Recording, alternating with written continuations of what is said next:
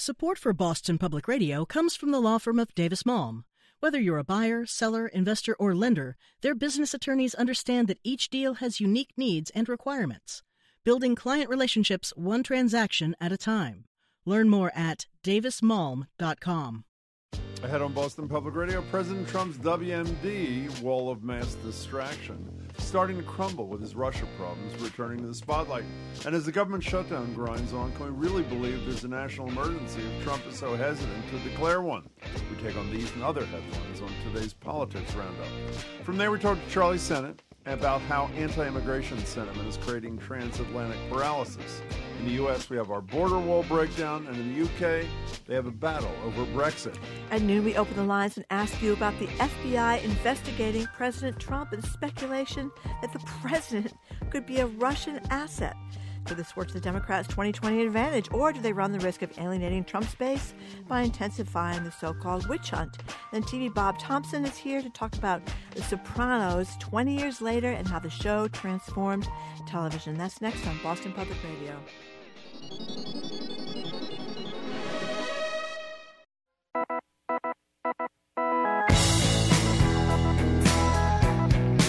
Houston Braude, I am Margery Eagan. You are listening to Boston Public Radio, 89.7 WGBH. Hello, Jim. Hello, Marjorie. So we are Hello, Jim. 24 days into a government shutdown. It's the all-time record, as you probably know. And for Trump, that has meant three weeks of news coverage that is focused on little else. But it turns out the fight over the border wall isn't the best firewall when it comes to keeping the president's Russia problems out of the spotlight. On Thursday, Michael Cohen said he's agreed to testify before Congress in early February. And on Friday, as you know, the New York Times broke a story about an FBI inquiry into whether Trump had secretly worked on behalf of Russia. Joining us to talk about these and other political headlines are Jennifer Braceras and Steve Kerrigan. Jennifer is a political columnist, senior fellow with the Independent Women's Forum, and a former commissioner of the United States Commission on Civil Rights. Hello, Jennifer. Good morning. And Steve is a president and co founder of the Massachusetts Military Heroes Fund, former CEO of the Democratic National Convention. Steve, nice to see you. Nice to see you both. So let's start with something that I think is pretty surprising. I mean, sometimes I feel like we're like frogs in the in the water. You know, you get put in the water, and then the water gets heated up and heated up and heated up. Before you know, you're like boiled to death. I, I feel I kind think the like president Great may be the frog, Yeah, I was gonna not say. you. Yeah. well, could be, but I feel like sometimes we uh, Americans are because there's been so many weird things that the Trump administration has done. But I got got to say, I stood up and paid attention over the weekend when the New York Times reported that essentially the FBI was investigating the sitting president of the United States for treason, uh, uh, for being a Russian agent, or best case scenario, maybe not knowing he was a Russian agent. What'd you make of this?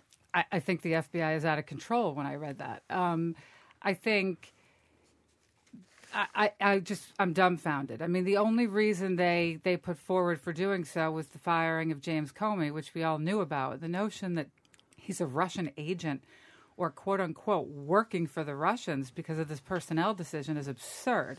I mean, there's there was more reason to doubt whether or not President Obama had the best interest of the country in mind when he told, you know, the Russian president that he would have more flexibility after the election than there was f- to investigate Donald Trump. I just I think it's absurd. There's so many things that one could investigate Donald Trump for. I think that is a politicization of the of of electoral politics, and it's just beyond the pale. Let's let's play before you respond. Let's play this interview he had with uh, Fox News Jeanine Pirro on Saturday. He- This morning he said he was not working with the Russians, but he didn't say this when he was talking to her about whether or not he was a Russian agent on Saturday night. Here it is. Have you ever worked for Russia, Mr. President? I think it's the most insulting thing I've ever been asked. I think it's the most insulting article I've ever had written. Uh, and if you read the article, you'd see that they found absolutely nothing. But the the headline of that article is called "The Failing New York Times" for a reason. They've gotten me wrong for three years. They've actually gotten me wrong for many years before that. Uh, what do you make of this, Steve Kerrigan? I, I, I had a, a different reaction um, than Jennifer. I Well, I'll agree with say. one part of Jennifer's comments that it is absurd. The whole thing is absurd. The fact that Donald Trump is our president is absurd, but we are where we are. It is not based solely on his Comey comments, um, although first. Um, Direct, saying it directly to Lester Holt that the reason why he fired him was the Russia investigation uh, was a problem and is concerning. But doesn't make him a Russian I, agent. I let you hold on. His family and campaign uh, staff met with uh, representatives of the Russian government and Russian attorneys in the summer. He asked, stood on a stage uh, at a time that we later realized was a time when they were hacking the DNC and said maybe they could hack and find those 33,000 emails. The, the FBI followed the trail of potential evidence, and they came at least publicly right now to the conclusion that there's nothing. But what the president Exactly. said, what the president said on Jeanine on Fox News rather was uh, was not entirely true. The article doesn't conclude that there's nothing. It just concludes that there's nothing in the public right now. And as we all know, the Mueller investigation is going to continue for a long time, and the FBI is a critical part of this. I just think it is astounding that, like Margery, I, all, all weekend long I kept drilling into this story because I found it astounding that over and over and over again, people were saying on TV the president of the United States was being investigated by the FBI for treasonous activities. And honestly, not that many people blinked an eye. Well, Jennifer, I, Because I not that think many people believe it. Well, I think a Well, lot I of do. people, a lot of people think that the president's problems with Russia have to do with money and have to do with the fact that he's been bolstered up uh, by Russia. Max Boot, who's a Republican, as you know, but is not a fan of the president, uh, talked about in this piece he wrote for the Washington Post, 18 Reasons Trump Could Be a Russian Asset. He talked about the fact uh, that from 2003 to 2017, Russians made these all cash purchase, purchases, a red flag for money laundering of properties total a lot of money, $109 million. Deutsche Bank uh, loaned to uh, millions of dollars. out is Trump during the same time was laundering uh, billions in Russian money. His kids talked about how the Russians bailed them out over again, then had to go to American banks. That and the fact of his me- meeting with Kislyak and saying how great it was. He get rid of uh, uh, this pressure from Comey. Uh, that when he goes on television and says that he's that he's uh, got rid of Comey because of Russia. All these things uh, kind of go together. Um, But I think the problem politically for critics of the president is instead of discussing the specific instances that Max Boot brings up and investigating those specific instances, by saying that he's a Russian agent or somehow working for the Russian government against the interest of his country, so politicizes it that his supporters dig in, and it's not helping the cause of those who wish to see the president um, you know, brought to task for things he may have done that, that are unethical. Well, you know, I've Right. stayed out of this so far, but it, it, it doesn't. To me, it doesn't matter at this day because we will wait for what Mueller has to say, whether Steve's analysis or Jennifer's is right. I think what I am speechless about is the FBI. Even if you believe it became a renegade agency, the FBI chose to investigate whether the president of the United States of America was working wittingly or unwittingly for the Russian government.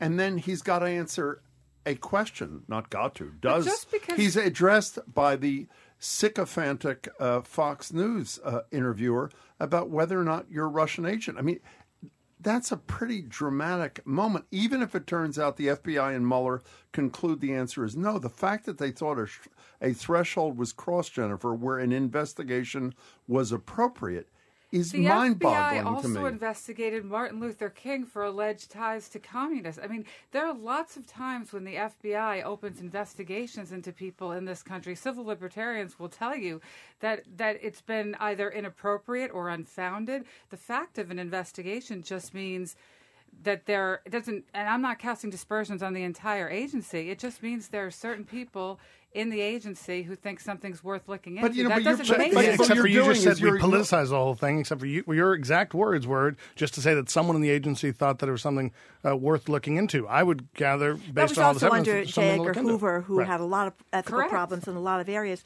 I'm not sure anybody's accused uh, James Comey or his his, his successor as as uh, having huge ethical. There were a lot by of the way, people but- in the but- FBI who were severely biased against the president. And look, I didn't But vote for the but there president. Were- I'm Can no I be clear here? president. Let me just finish my thought for a second. If if this was in isolation, putting aside Max Boot for a moment, if this were in isolation, I would probably agree with you.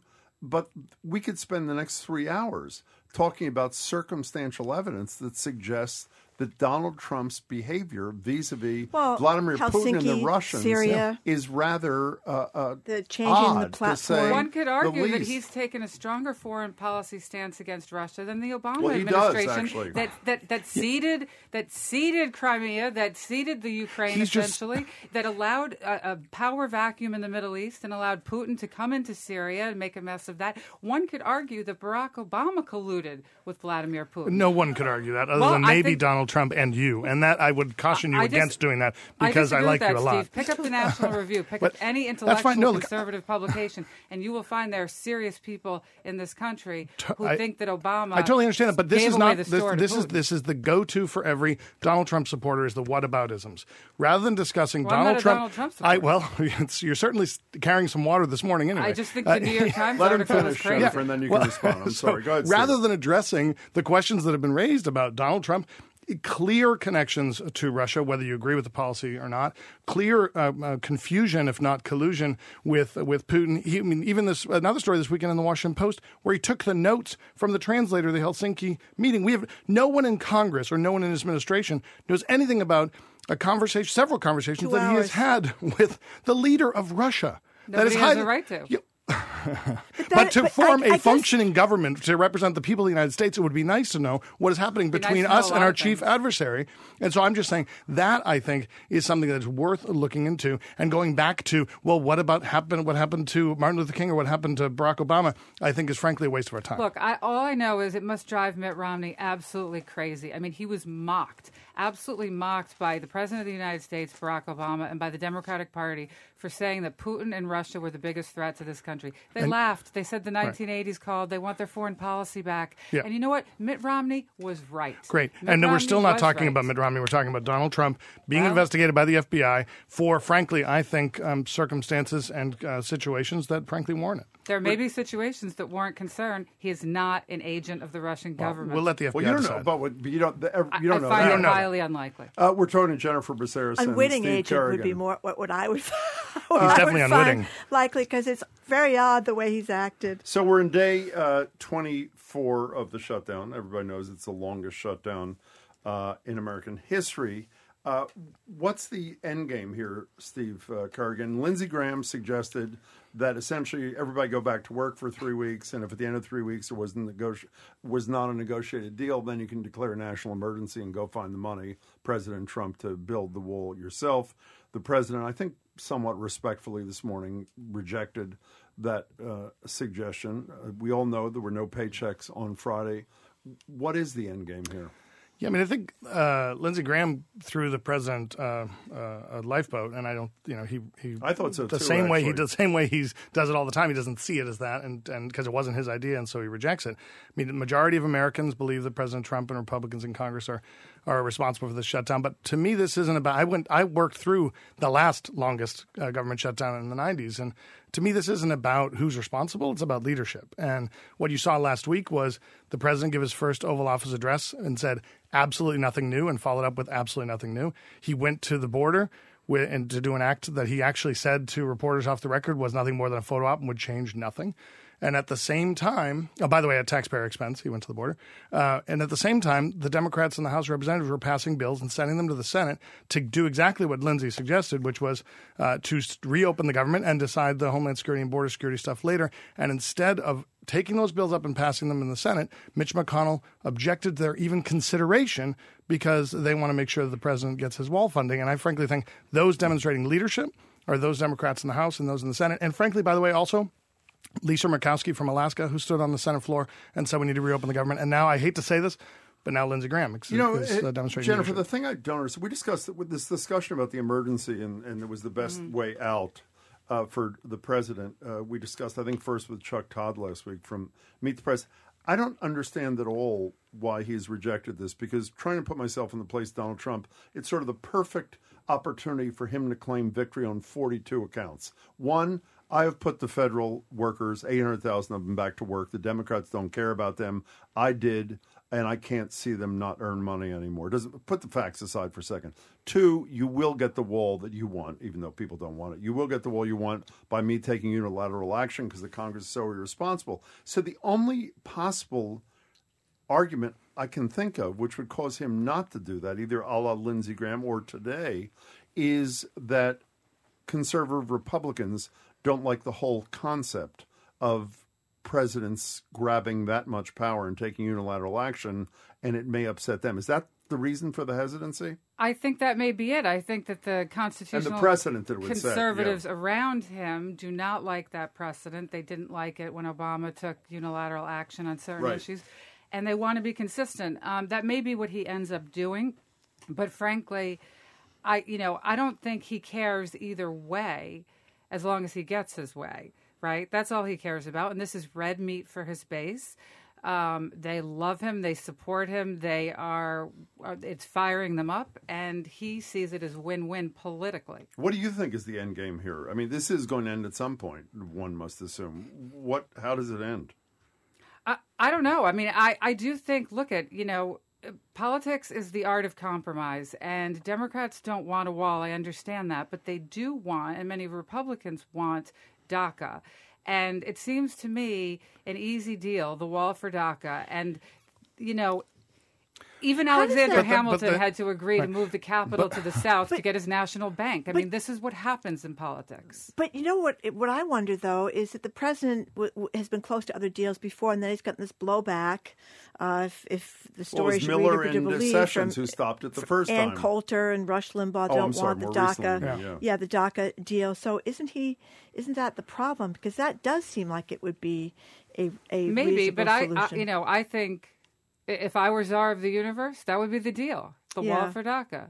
Well, was the I mean, deal yeah. once that At he- one Right, but yeah. that would be But see, that's we why had. I- that would know, be the end game. The I will ask you Yeah. as a Democrat. You're the fifth straight Democrat I've had on the show where I've asked I'm the gay, exact actually, same question.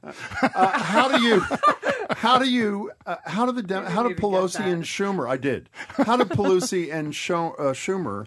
Uh, and I'm amazed that, that Trump has not put them in this box, but maybe because he doesn't want to get tied to the DACA deal. Since they were willing to give him five times as much money for the wall once, just exactly a year ago, in return for the deal on Dreamers, how can they not propose the exact same deal if they're so concerned about 800,000 workers out of uh, a job and a million dreamers who are at risk? Why not just propose? And by the way, Yeah. they'd only end up spending one fifth as much money on the wall. It seems to be. Yeah, a I, and that may be where we where we end up because if if you're waiting to use that final card, you're waiting until the until the very end. And I don't, I sadly don't think we're there. Uh, if they agreed on a number, like the Democrats said, I'd already passed um, some border security funding. I think 1.6 or two million. But they agreed to $2 billion. $25 billion I know. a year ago. and then he didn't take it. I understand that, but they proposed it. Right, but my And if point they is- proposed that. How can they say five billion is too much when twenty five billion in return for protection for dreamers was acceptable? Because this is because the five billion dollar, the twenty five billion dollars was part of not a continuing resolution to restart the government. This was a larger discussion, and that's by the way what border security deserves. Because Democrats do support border security, it just shouldn't be part of a larger discussion. And I'll say should this: be, but it can be piecemeal too. it can be, and which is what they were trying to do, and they tried to do it last year in another continuing resolution where they gave him a couple of billions of billion dollars, where they have now only spent ninety, or sorry, six percent of the billions of dollars he got last year for border security. So if he's that you know sure this is an emergency or is that critical to get more funding for border security, maybe spend the billions he got last year. I, I really think this has to be part of, and I think the Democrats are saying this has to be part of a larger discussion on border security and immigration. Uh, and frankly, this should be part of a But larger Nancy discussion. Pelosi is saying walls are immoral. They're They- not saying that well, they the wall is and- one piece of, of border security. They're saying the wall should be no piece of border security. No, they're not saying that because there are parts of border Well, security that have what walls. Pelosi they're said. just saying a wall, you know, uh, water to water makes absolutely no sense. and So what does it mean? moral You say we're not near the end. Does that mean these these eight hundred thousand people continue Well, to be about- unpaid for another week or two weeks? What Well, do you the see? I mean, I don't see. I don't see any end I in sight know. right now, unless they do what Lindsey Graham suggested. Th- but there's also the theory that uh, if if people continue to blame, it may change. Uh, Trump and Republicans more than Democrats. That some uh, Republicans will join Gardner for Cory Gardner and Susan Collins and Lisa Murkowski and say.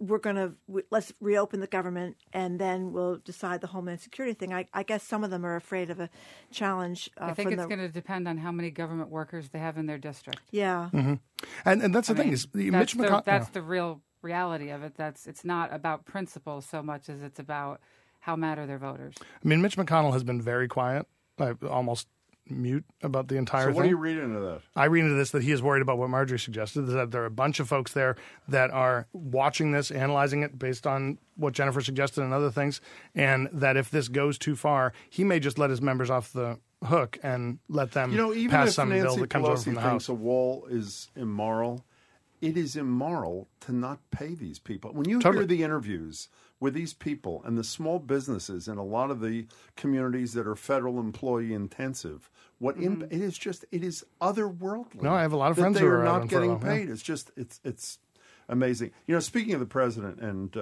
of which we have been, which is all we do. Actually, now that I think about it, this tweet. Uh, here's a tweet which I'm sure you've seen. We all uh, talked about the Elizabeth Warren. Uh, uh, uh, let me get me a beer uh, thing, which most of us thought was ill advised. It's an Instagram thing she did today, uh, right after she did her announcement out there in uh, Cambridge. If Elizabeth Warren, this is a tweet from the president, often referred to me uh, by me as Pocahontas, did this commercial from Bighorn or Wounded Knee instead of her kitchen with her husband dressed in full Indian garb, it would have been a smash. You know, beyond how disgusting it is. I'm assuming, and I'll give the president the benefit of the doubt, he has absolutely no idea what happened at Bighorn and no idea what happened at Wounded Knee, or he probably would have picked. Uh, you're laughing because you agree that he has, knows nothing. He has no idea what he's talking Yes, about. hope he and has no idea. because it's it's just funny that the president of the United States would even say that, and his base is laughing. That's what they like. I mean, the whole thing is is absurd. She was uh, you. I've often said you said she were the best teachers you had, even though you don't She agree was, with their politics uh, when you were at Harvard Law School. I mean, is this not gratuitous and disgusting? I mean, even if his base is laughing and loving it, and God, we love these Pocahontas jokes. Nothing like a good joke about Native Americans, by the way, to make the base laugh. well, it's a joke about This her. is this is almost the behavior of a mentally ill human being. It is unbelievable. it's unbelievable the to me. behavior of a fourth grade boy. It's it's It the, is. it's the It behavior is. of my son. I hate to say it. I mean, the stupid jokes he makes with his friends and He could be not about president. Native Yeah, I was going to say, but can we replace the president with your son? but, but don't you think? I hate to say this. This is going to sound incredibly elitist. So ahead. here goes. Don't you think the American public often has the sense of humor of a fourth grade boy and has the right? I mean, so this is this is the quote unquote political magic of Donald Trump is that he's he's captured this. But I think he's But don't you- captured it with a smaller and smaller number of people. I don't know. I mean, they're Yeah. not your audience. They're not listening to us But right now. it Well, but is- there actually, are- they, they, if you look at our email, they we are, do and have I a lot assume of we'll have emails Actually, in a few minutes. we annoy saying, them terribly. I, I, it's you're right. Maybe maybe that language matches up with with uh, some of what his base believes. But shouldn't we aspire for greater things from the leader of the free world and the president of the United States? And I think we all agree we should.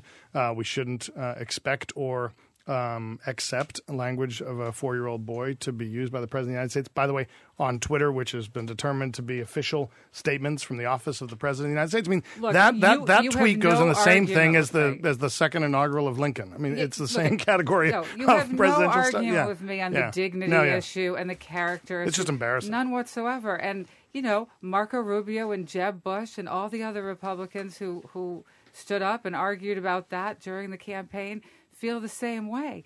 But the fact is, the genie has been let out of the bottle. And the reason the genie's out of the bottle, I say this all the time, is because for years and years we heard Mitt Romney's a sexist, Paul Ryan wants to throw Granny off the cliff, George Bush is a racist, and none of it was true. So people just stopped caring and they just decided, you know what, we want a disruptor. We want somebody who's going to tell these people who think everybody's a racist and a sexist where to go. And this is what we got. So, are you suggesting Donald Trump's Twitter patterns are the fault of the Democrats and campaigns of the past? I'm saying his election was a direct result of it. Yes. Can I, but one last thing before we take a break, and then we'll continue uh, the discussion with you two. How, I guess I know the answer to this, but uh, the leader of the Republicans in the House has now said he's going to go talk to Steve King, who I think most people agree is a racist, following his most overtly racist comments about white nationalism, white supremacy. Why are they offensive? The New York Times. And, but the reason why they don't confront what I at least consider to be racist comments by the president are because they're scared to death him and they're not scared of Steve King. Is that what the difference is? I mean, I commend McCarthy and the others for Yeah. finally confronting King and saying you can't be part whatever he's about to say. You can't be part of this party if you're going to behave like this. Correct. The reason they don't say the same things even in private to Donald Trump is because they're scared to death of his Twitter account. Perhaps, but I also think Donald Trump has not been as explicit as Steve. Well, I think Well, I mean, he said, "I am a nationalist." I mean, But he said in that's essence different than similar. saying a I- white I, nationalist. It is understand, but he was absolutely it was a dog whistle to a lot of those Steve, Steve King Republicans. Right. I mean, there are lots of things they should have confronted him about. Not speaking out about Charlottesville. There are a lot of. Oh no, he spoke out. He just said there were nice people Nice on people both both sides. Whatever. Not saying. The point is, there are lots of things that he should have been confronted on, but none of them are explicitly racist. They may be dog whistles in effect, but. Um, you know, I, I think there's there's a debate about whether Donald Trump is himself a racist or whether he's just racial and plays to racial fears. I think Yeah. that's a legitimate debate. Okay, we're talking about political headlines, national political headlines from the White House, this- not so much the State House today, with Jennifer Braceras and Steve Kerrigan. We're going to stay talking to them again about national politics when we return on 89.7 WGBH, Boston Public Radio.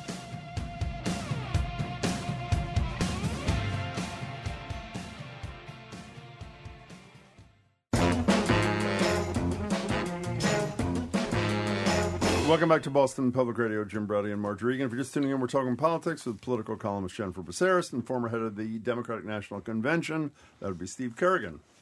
So, Elizabeth Warren visited Iowa, got uh, pretty large crowds. Uh, now she went to New Hampshire, done well up there. She's one of the first in the. Well, maybe she is the first. She's the first in the ring, I guess. She's not technically in the ring. She's an exploratory. She's exploratory. Okay, she's not. Uh, what do you make of her candidacy? Well, I think she's she's certainly got a voice that needs to be voiced in this debate, and we're going to have probably um, thirty people running or twenty people running, uh, and it's it's not that long from the New Hampshire primary, so I'm I'm glad to see that she got good crowds in Iowa and New Hampshire. People are clearly, based on her reception in New Hampshire at least, are hungry for uh, the progressive voice that she's going to bring to this debate. But there's a, there are a lot more people uh, to come into the race, and I'll say this: we saw this about Bernie Sanders uh, four years ago, and we'll see this about her and maybe uh, Bernie Sanders. When you have a regional candidate like a Bay Stater running in a New Hampshire primary, it significantly dilutes the importance of New Hampshire in the primary process um, because a neighbor, you know, a neighbor state is, is more likely to win. Um, so I wouldn't read too much into her support there, but I think it's going to be interesting. Bernie Sanders definitely has to feel the heat of are you going to get in this or not because she's already picked up a lot of his activists and and workers in Iowa uh, to work on her campaign. So I think she's off to a good start, and we'll see how it goes. Well, you know, unlike Hillary Clinton, who I don't think ever had a clear message about why she should be president, this is Elizabeth Warren's uh, in- income inequality, 1%, 99%, percent system is rigged, et cetera, is kind of her whole reason for being. So she's got the, a clear message a la Bernie Sanders, whether you like it or not. She does have a clear message, um, which puts her at an advantage compared to Hillary Clinton. But I, I think she, um, I think if the Democrats want to lose, they will nominate Elizabeth Warren. I think Trump will beat her. Um, I, you know, I think if they're serious about beating Donald Trump in 2020, they should look to someone like Joe Biden who can win those states that Donald Trump took out of the red uh, took out of the blue column and moved into the red and they're going to have to go to the center But you know, one of the interesting phenomenons I've been reading about, and maybe it won't work in West Virginia, or maybe it will, I don't know, is that is that uh, a lot of Americans, particularly Democrats, are moving much more to the left. Uh, you know, uh, supposedly Alexandria Ocasio Cortez is pushing people, and that when you look at polls, people do want uh, better health care. People do think that the rich got away with murder in this latest tax deal. You know, people are upset about climate change, so that there's they're adopting more of these liberal right positions. so candidates like bernie sanders elizabeth warren you know ocasio-cortez politicians like like them will inevitably push a more centrist candidate like joe biden to the left. And that may be a good thing if you're a liberal and a democrat. But the but the point of a national election is you have to have an ability to win. And and regardless of where you stand on the issues, it, a lot of it comes down to personality and connectability with the voters, which Joe Biden can do and Elizabeth Warren cannot. So I would just say I agree with you, Margery, about uh, some of the issues on the left, but I think the issues on the left are becoming more moderate and centrist and Yeah. mainstream. I mean, back in the day when Roe v. Wade was decided 50 years ago, we we didn't have a clear majority. We now have almost 80 percent of Americans support it. Gay marriage has has across the board support. Climate control is recognized by most Americans. So all and, and Universal universal health care, universal health care. Medicare for all. You mentioned West Virginia. That is, was a huge issue for Joe Manchin, who even though he voted for Brett Kavanaugh, that was a big issue because 800,000 people in his district could, or in his state, could have lost their health care if the ACA went away. So I think That those, all may be those true, but- issues are moving more to the mainstream because they're affecting to people's pick lives. Your most divisive oh, I agree with you on that. firebrands, then you're going to lose a national election. That is the bottom line. And so if you well, really Trump is probably a Well, divisive firebrand. I was gonna say, here's- right? here's hoping. right, that is true. Trump was, but Trump is not a hardcore conservative. He's divisive, but he did have that ability to connect with the voters.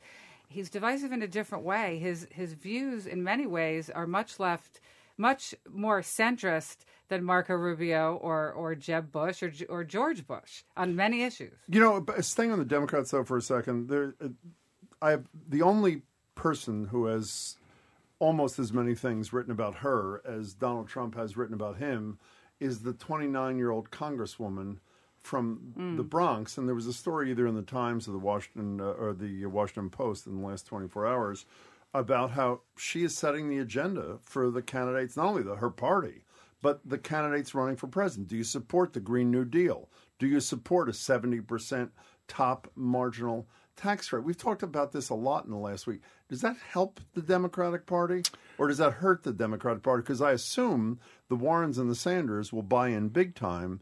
The uh, some of the other candidates will compliment her, but will try to move away from Yeah, the I mean, substance I- of what I- she's proposing. I guess I take exception with the fact that she's pushing them on these issues. I think the issues are pushing them, and she's smart. She won a primary early, so she had the entire remainder of the general election to be the voice for these progressive issues, while other candidates were out there fighting. Those issues were out there. People were pushing. Nobody, be, no Democrat running for president would be asked if they think there should be a top uh, marginal rate of seventy percent. Had it not been for her on sixty Minutes eight days ago, agree with you, and I. I and that's a pretty electric issue, by It- the way, particularly in the states that Jennifer's talking It about. is, and my guess is most of them will probably say no, it shouldn't be. But um, this, she's giving voice to a lot of the issues because she has the ability to from the perch that she sits on. I'm excited to have her in Congress. I hope that she gets to work with her colleagues there and doesn't focus on the voice. She should. She's going to have a powerful voice in 2020, whether you like it or not.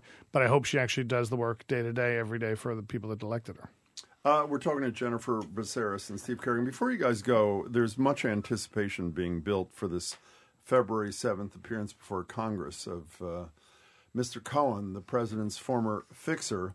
And people immediately after it was announced last week were likening it to John Dean's appearance before. I'd loved on CNN was a split screen the other night, and John Dean's talking about whether or not uh, Cohen's appearance is like Dean's appearance before Congress many years, uh, obviously during uh, Watergate. Uh, isn't it possible that he's not going to be able to say either because Mueller and the Southern District of New York prosecutors don't want him to say things that this may not be nearly as electric as we are anticipating it to be, Jennifer Braceras? Well, he says he wants to clear his conscience, whatever that means. But if a pros- if a prosecutor says I don't want him to discuss X, Y, and Z, then Congress is not going to hear on uh, investigations that are continuing. Congress is not going to hear from I mean, on X, as, Y, and Z. as I understand it, the um, testimony is not going to focus on things having to do with Russia and the Mueller probe. It's going to focus on the more uh, the personal corruption issues and things to do with the Trump organization, things to do with Stormy Daniels and the payments, and things that some people might not regard as interesting, but actually I think is where the real meat is. well, how about if not executive privilege or not prosecutorial discretion about you not? How about uh, attorney-client privilege being an issue for him if it's if the president says these were confidential conversations? Is Congress going to ask him the questions while that's being debated?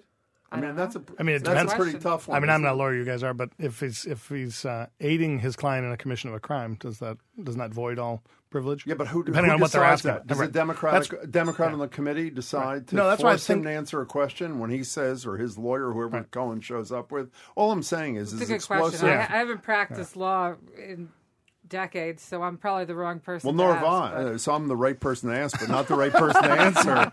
So, but it seems to me that it, with all the buildup, I guess as we approach Yeah, I just I, 7th, we'll I tend to agree. more. I don't I don't think we're going to learn very much. He's got one hell of a New York accent. I'll say that. I think we're going to Michael learn a lot, just not about the larger political issues. We're going to learn a lot about the I Trump hope so. organization and the ethics of that organization. yeah. Yeah, That's I hope probably so. true. And the members will probably Which I think learn is more in is private the briefings. more um, cre- more credible concerns. Okay, you guys, thank you see you very much for coming in. Jennifer Oh, thanks Braceras is a political columnist, senior fellow with the Independent Women's Forum, and a former commissioner of the United States Commission on Civil Rights. Steve Kerrigan is president and co-founder of the Massachusetts Military Heroes Fund and former CEO of the Democratic National Committee. Jennifer and Steve, thank you so much. Uh, coming up, the Labour Party is set to call a vote to topple Theresa May's government in Great Britain. Charlie Sennott joins us for that and other international headlines next on 89.7 WGBH, Boston Public Radio.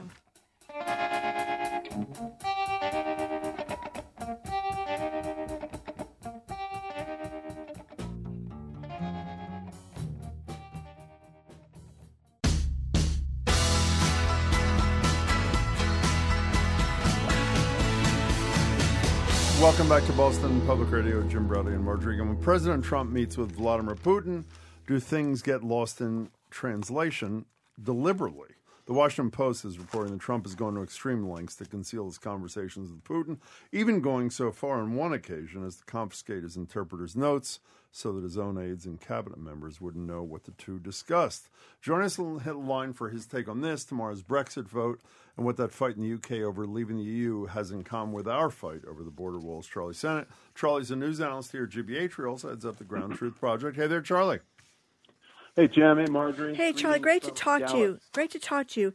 Well, Charlie, let's start with this, uh, what I think is rather unusual. Um, Trump's efforts over in Helsinki after talking with Vladimir Putin for about two hours with only interpreter's presence in the room. He does something unusual with the interpreter. What, what happened? Well, the interpreters consistently asked to sort of turn over their notes. Uh, taking possession of the notes is what we found out from Greg Miller's piece in the Washington Post. Um, this is this is not normal to take and say I'm going to take possession of the notes and instruct the linguist not to discuss what transpired with other administration officials. That's not normal. That is uh, extraordinary. And the big question right now, I don't see any clear answer coming out about this, is whether or not Congress would subpoena uh, those notes and and subpoena the, the actual interpreter to come forward. So we're we're headed for a reckoning around these extraordinary things that um, Trump has done, and they're real fair questions. This has never happened before. We've never had a president of the United States um, in a situation where Russia try. We know what what do we know? We know Russia tried and intervened in our election, and we know they did so to help elect Trump. We know there have been a, series of, of indictments and guilty pleas around relationships between Russia and people in Trump's team, uh, both the campaign and inside of his administration.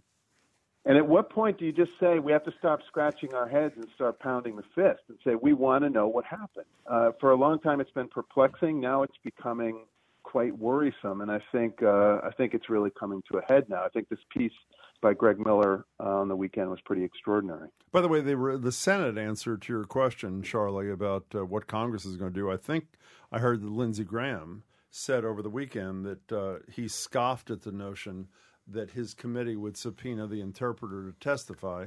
So I guess it's left to uh, the Democrats to say whether or not they will call that person and whether uh, he or she is it a man or a woman? I don't know who the interpreter was. I don't know. Whether he or she will show before that uh, House committee. So Yeah, and I, I guess the in the House they the House can subpoena though, right? They I would assume so, yeah. Committees could do so. Yeah, so to be determined.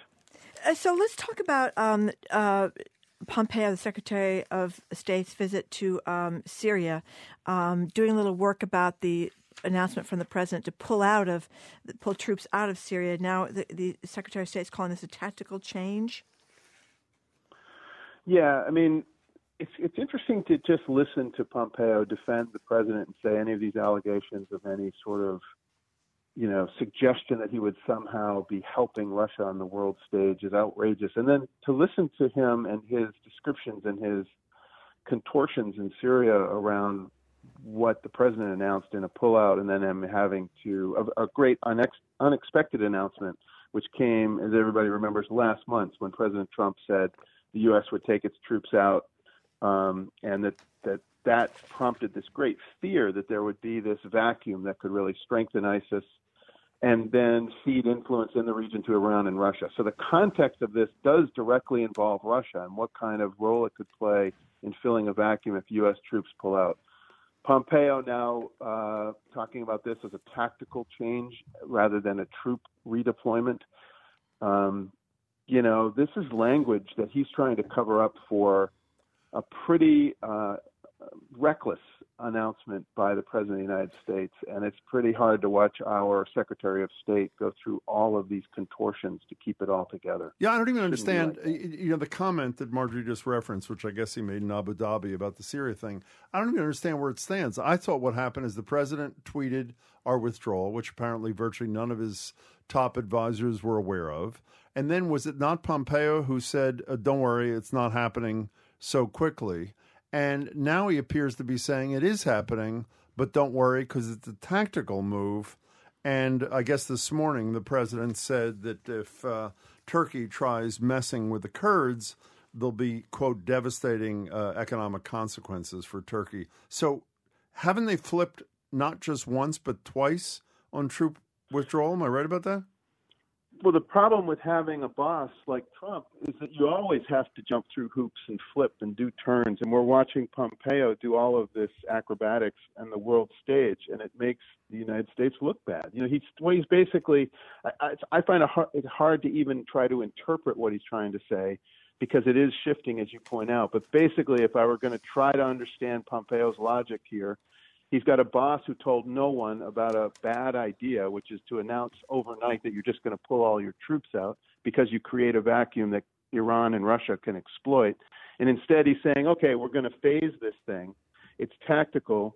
And I believe one of the statements he made was that just because you take a couple thousand uniformed personnel out uh, of Syria, that doesn't mean that your your U.S. Yeah. interests have changed in the region. Okay, that's true but it is significant, and it is the the question of the vacuum remains on the table, and this um, this administration is plagued by uh, a president who doesn't understand all of the hydraulics of the Middle East and what it would really mean uh, if we left Syria. No one wants to be in Syria. No one wants the war in Syria to have happened, but it's on now. You pull out too early. Not only do you embolden ISIS, you create a vacuum for Russia, for Iran, I can't see how that's in, in the interest of the United States. Well, you know, speaking of Pompeo being in a different place than the president, I don't understand how one aligns what he apparently says to the crown prince in Saudi Arabia and what the president says. It seems to me that the president has said on the uh, murder of Khashoggi, uh, we stand with Saudi Arabia, but then we read the headlines in the New York Times saying that when Pompeo sits down with him, he confronts the crown prince and challenges him on Khashoggi. So, what is our policy? What is our position? I, I, you know, I guess the, the the answer is no one knows, and I certainly don't know. But I know it's not uncommon for um, a Secretary of State to have two different ways of messaging. There's one the way you message to the world from the country you're visiting, there's one where you message to the world back in the United States as a Secretary of State. And there's another one where you quietly negotiate one on one with a leader, and that is where you can apply pressure and you can you can actually put forward a tougher line. And I think in a, to be fair to this administration, it is you can see a way in which all three of those things can be operating at the same time, and that would not be unusual in diplomacy to be doing that. You know, just as a side story about Saudi Arabia, this is quite a story over the weekend about the 18 uh, year old Saudi woman who bol- uh, barricaded herself in a Thai hotel. Thai ho- Canada. Yes, yeah. tell us about this. Winds up in Canada. It was a great well, story. It, it is a great story about about something that we don't pay enough attention to, which is what it's like to be a woman living in Saudi Arabia, yeah. the tyranny that you suffer from your family. Um, literally, um, you know, uh, honor killings, as they're known, and I put that in huge quotes. There's no honor in killing a woman for any any reason of of who they date or how they live their lives or anything like that. But it is a legitimate fear that if you are a woman living in Saudi Arabia and your family has decided you've done something they don't like, whether that's not wearing the hijab, which is the case with this woman, or dating someone who's outside of what they they they the men in the family determine as an acceptable um, relationship. Yeah, it is a it can be as dangerous as uh, a death threat from your own family. And and people live in great fear. Women live in great fear inside of Saudi Arabia. So when she fled and and ends up in Canada, she should be welcomed with open arms as a uh, as a for political asylum. Yeah, I, I was sorry it was Canada, not us, that was welcoming her with the open arms. Apparently, she tried to get to Australia, and that didn't work out so well. And when I read the stories about the Canadians, I, I made me a little sad that it wasn't the Americans. Yeah, that they that she didn't think to come here. Exactly. know why she didn't. Um, and and you know this thing about about Saudi Arabia, Saudi Arabia lies really at the center of the Trump administration's new policies in the Middle East, and and both the murder of Khashoggi, this case with the woman, illustrate in two very different ways that this is a regime that is brutal, that doesn't care about human rights, that doesn't care certainly about women's rights, and that if you're going to build your your your Middle East foreign policy around around an axis that puts the House of Saud right at the center it is fraught with peril and it can come undone as we are witnessing in real time. So, Charlie Sennott, tomorrow is the uh, vote. Theoretically, I guess it could be postponed again, but tomorrow is the vote on Brexit. What's going to happen? You're asking me tough questions. You know, I'm, I'm, I'm like. I'm if I knew the answer, I wouldn't ask you the questions. Unfortunately, I don't. So, what is going to yeah, happen? Yeah, we figured you'd have the over under, Charlie. Culture here.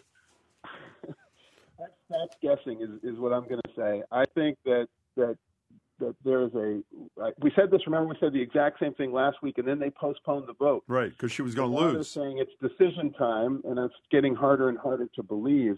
It looked like she's going to lose the last vote. She postponed it. Postponed it. I don't see any major changes in the proposal, so I presume she could lose it here.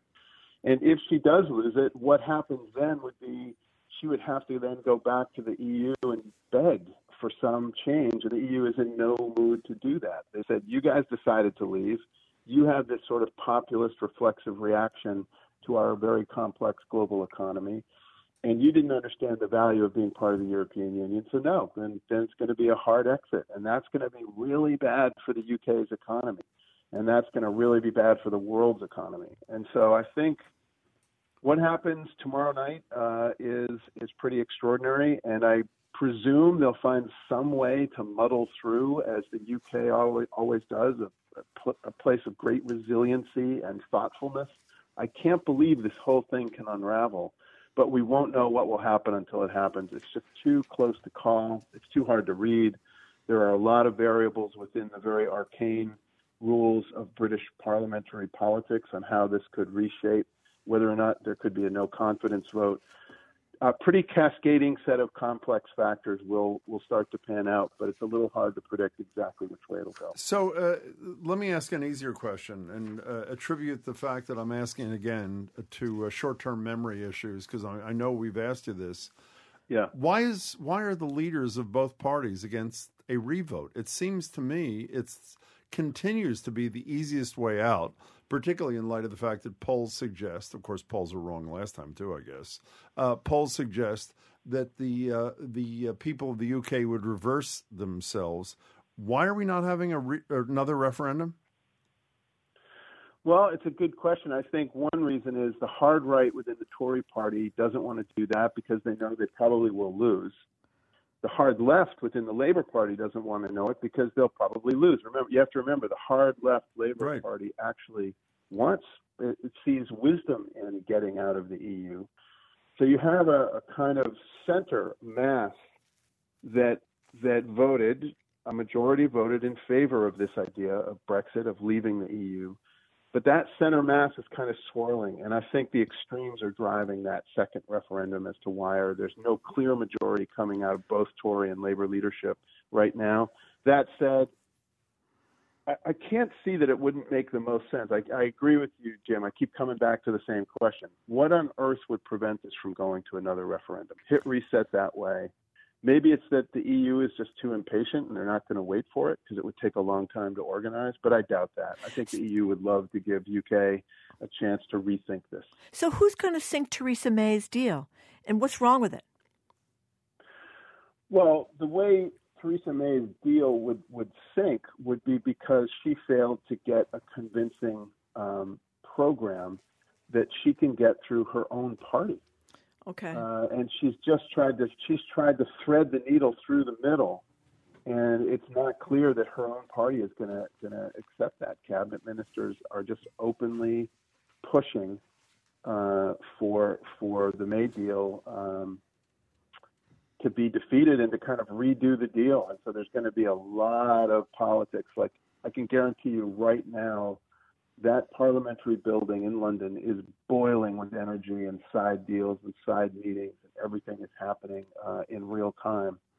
The question at the end of the day is just going to be Did May pull this off? Can she hold it together? Can she win the confidence of the parliament to get this thing through? Or are they going to reject it, which seems quite possible, maybe even likely, and she's going to have to go back and eat humble pie at the EU and try to cut some other deal?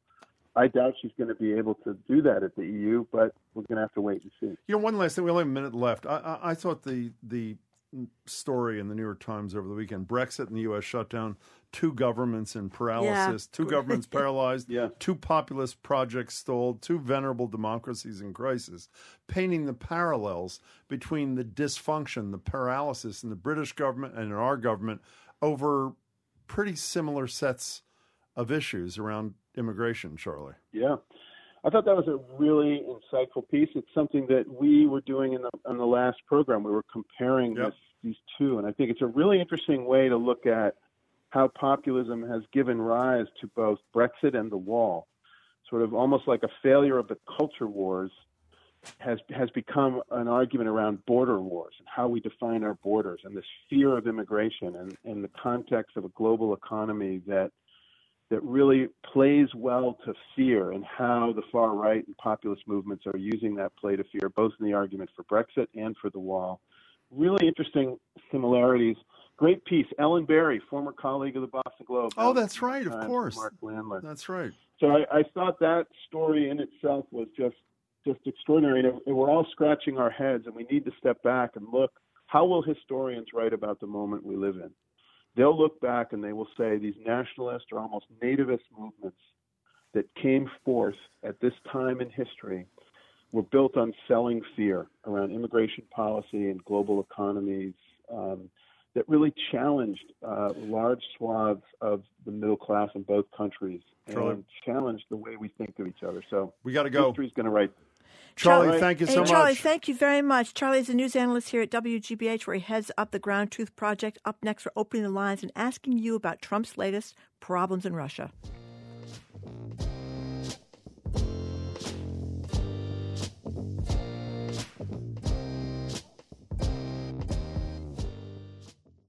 At noon on Boston Public Radio, we open the lines and ask you not about the Manchurian candidate, but the Moscow candidate. The New York Times is reporting the FBI launched an investigation into whether Trump was secretly working on behalf of Russia. We'll open lines and ask you if you're concerned that a man under investigation for treason, who continues to receive daily intelligence briefings focused on national security, is our president. Then it's time for All Revved Up and look at how the Vatican is weighing whether to defrock Cardinal Theodore McCarrick, once a papal favorite. From there, TV's Bob Thompson goes over the best and worst TV moments of the week with a big shout out to PBS. We wrap things up with Guster, the alternative rock band who got its start in Boston, has a new album coming out this week. We'll get a live preview from our Fraser Performance Studio right here at WGBH. All that is next on Boston Public Radio 89.7.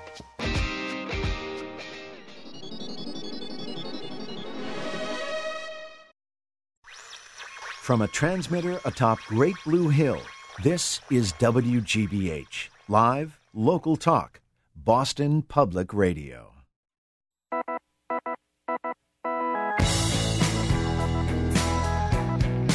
Jim Braude. I am Margery Eagan. You're listening to Boston Public Radio 89.7 WGBH. Hello again, Jim. Hey there. By the way, a lot of you were asking what's the deal with Guster at 1.30 on the dot today. 1.30. I'm so excited. They're going to join us and play for us live from their great new album. Uh, that's coming again at 1.30 from here at GBH. But first, and this is the President of the United States answering a reporter's question earlier today. I never worked for Russia. Not only did I never work for Russia, I think it's a disgrace that you even asked that question because it's a whole big fat hoax. It's just a hoax. We are now at the point where the president has to assure us that he was never a Russian asset. On Friday, as you know, we discussed this earlier, the New York Times reported the FBI opened an inquiry into whether Trump was working on behalf of Russia. Now, the Washington Post is reporting, as we also discussed, that Trump actively concealed the content of some of his meetings with Vladimir Putin. Yes, this is not good news for the president, particularly as he heads into the 2020 election. But then again, does any of this come as a surprise, considering that Trump has been leaving breadcrumbs the size of pierogies connecting him to Russia since he launched his 2016 campaign? Here are just a few. First, he hires Paul Manafort as his campaign manager, a man who spent the last 10 years promoting Russian interests in Ukraine. He openly calls for Russia to hack Hillary Clinton's email. We've seen Putin give Trump the big thumbs up at global summits. And last summer, Trump even thanked Putin for expelling hundreds of staffers out of the American embassy because it resulted in a it resulted in a quote smaller payroll. Not to mention, obviously, the Russian interference in the 2016 election. Our number is 877 301 8970. Are these latest Russia bombshells actually bombshells? Or is this just more of the same? If you're a Trump supporter, does this matter to you at all? If you're a Democrat, is the Russia connection a winning or losing strategy? For the Democrats, 877 301 8970. Regardless of what people's answer is, I'll say what I said to Jennifer Braceras and Steve Kerrigan an hour or so ago. This is not the Democratic Party that launched an investigation as to whether or not Donald Trump was wittingly or otherwise working for the Russians. It was the FBI, the Federal Bureau of Investigation, after the firing of Comey. And while the president may say it's the most insulting question he's ever been asked. That's the most outrageous article that's ever been written. The fact remains, and no one is disputing it. The FBI, I think it was May of 2017, opened this investigation, and the President of the United States is answering questions. And by the way, not from a hostile reporter. I don't know who the reporter asked the question today. Jeanine Pirro. Uh, you can't Right. get any more trumped up Right. than that on Fox News. Asked them the question. I think it was Saturday night that the thing played. It is otherworldly. And the fact, speaking of world, the fact that the world doesn't stop at that moment when the president of the United States is investigated for his for potentially being an agent of Russia is unbelievable. And by the way, there may be no truth to There the may fact, be no but what there is He- he total could truth be- to is the investigation Right. was launched. He could be totally innocent of this. It could be that he was an unwitting pawn uh, uh, of Or that nothing happened. or that nothing. Right, that he was that he just uh, fired Comey. Uh, well, he said he fired him because of Russia. It doesn't mean that he was doing it at the behest of the nefarious. Russians. But there, but the things uh, you know it, it do add up, as you point out. Uh, that you know, right after he fired Comey, he met with the uh, that Kislyak, the uh, Russian diplomat, and Was said, that "Oh, the next day or the couple of days later? I don't know. It was think? soon thereafter, and and and and that was uh, an off the record uh, meeting where he. But we do know that he talked about the fact that it was great that he got rid of James Comey because the pressure was off on Russia. Uh, there have been the money things that I mentioned before when Jennifer Braceras was here and Steve Kerrigan was here about how the Russians have repeatedly bailed out the Trump uh, uh, corporation, how they spent about 100 million on condos, and uh, that Deutsche Bank, which also gave a lot of money to the Russians, is giving a lot of money to the Trump uh, organization. There's been this weird thing that we talked about too about the meeting in Helsinki with Vladimir Putin, where normally. Normally, presidents sit with other members of their cabinet, and there are other people. It's not just the two leaders mm-hmm. in the room alone with interpreters, but in this case, it, the, it was the two leaders, Putin and, and Trump, in the room alone with the interpreters.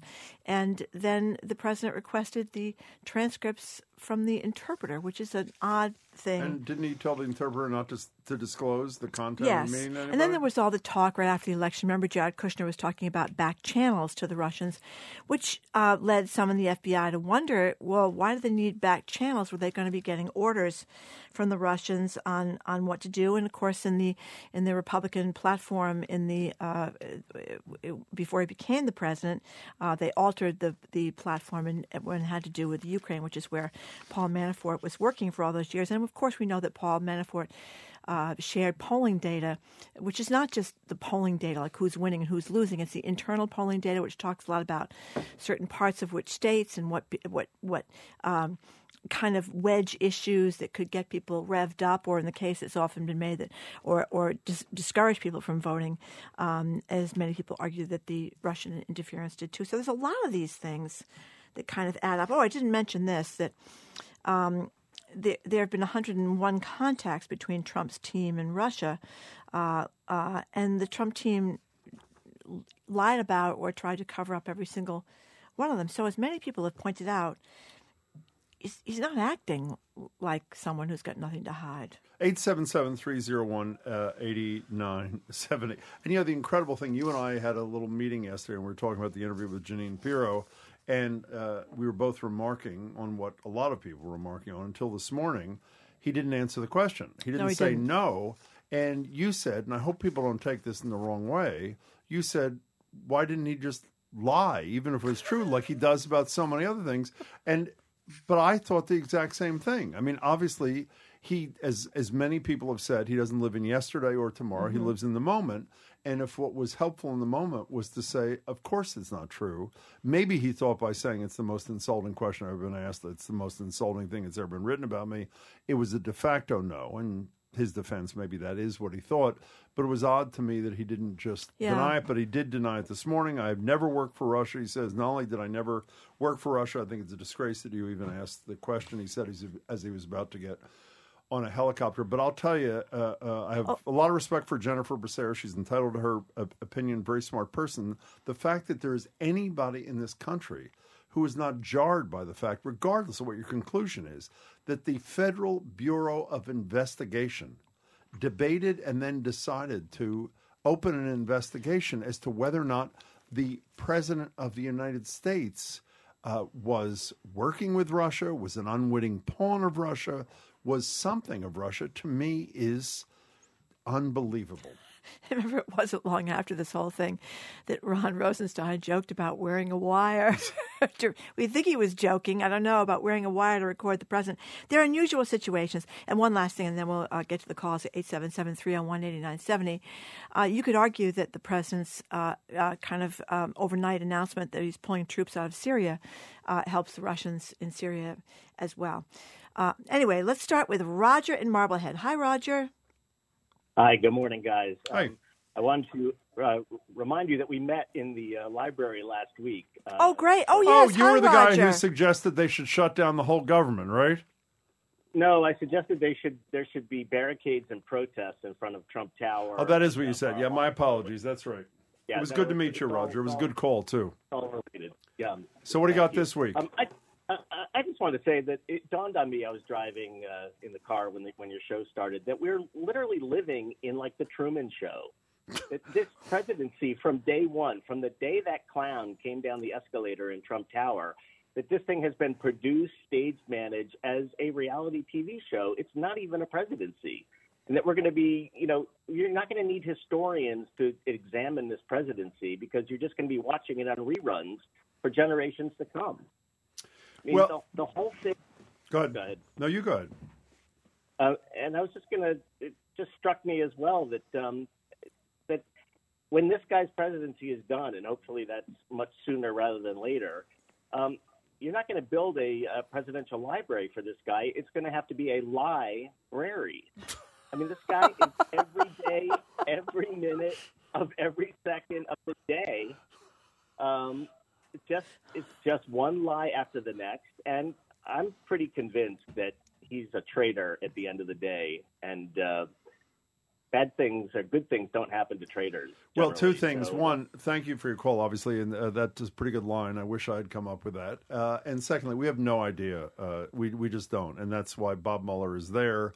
Uh, use the term traitor. We have no idea if he was unduly influenced by Russia, if he chose to work with Russia, or if there was any uh, connection other than from the Russian side of the equation. But that's why we have Mueller. And the, the thing that's heartening, Roger, and thank you for your call, is William Barr, who is the president's nominee to be the next attorney general, who I think is testifying in front of the Senate next Tuesday and Wednesday, the confirmation hearings, has said in the last 24 hours, even though he's been very critical as a private citizen of the Mueller investigation, that not only does he want the Mueller investigation to reach its natural conclusion, but that within certain bounds, and I don't know what that exactly means, he uh, believes there should be as much transparency with the report as possible, both in terms of its release to Congress and to the American people, because I think a lot of people do not know they're all waiting uh, nervously, regardless of your point of view, for the Mueller report. It goes to the Department of Justice, to the Attorney General, and he could d- decide not to release any of it, not just to us, but to Congress. That doesn't mean that the House wouldn't, the Democratic House wouldn't subpoena Mueller or pieces of this, but uh, assuming that Barr means that, I think that's a heartening statement from the Attorney General nominee. Robert E. Emailson says it's it's probably true that he never worked for Russia. He might have just volunteered for Russia. There's a big difference.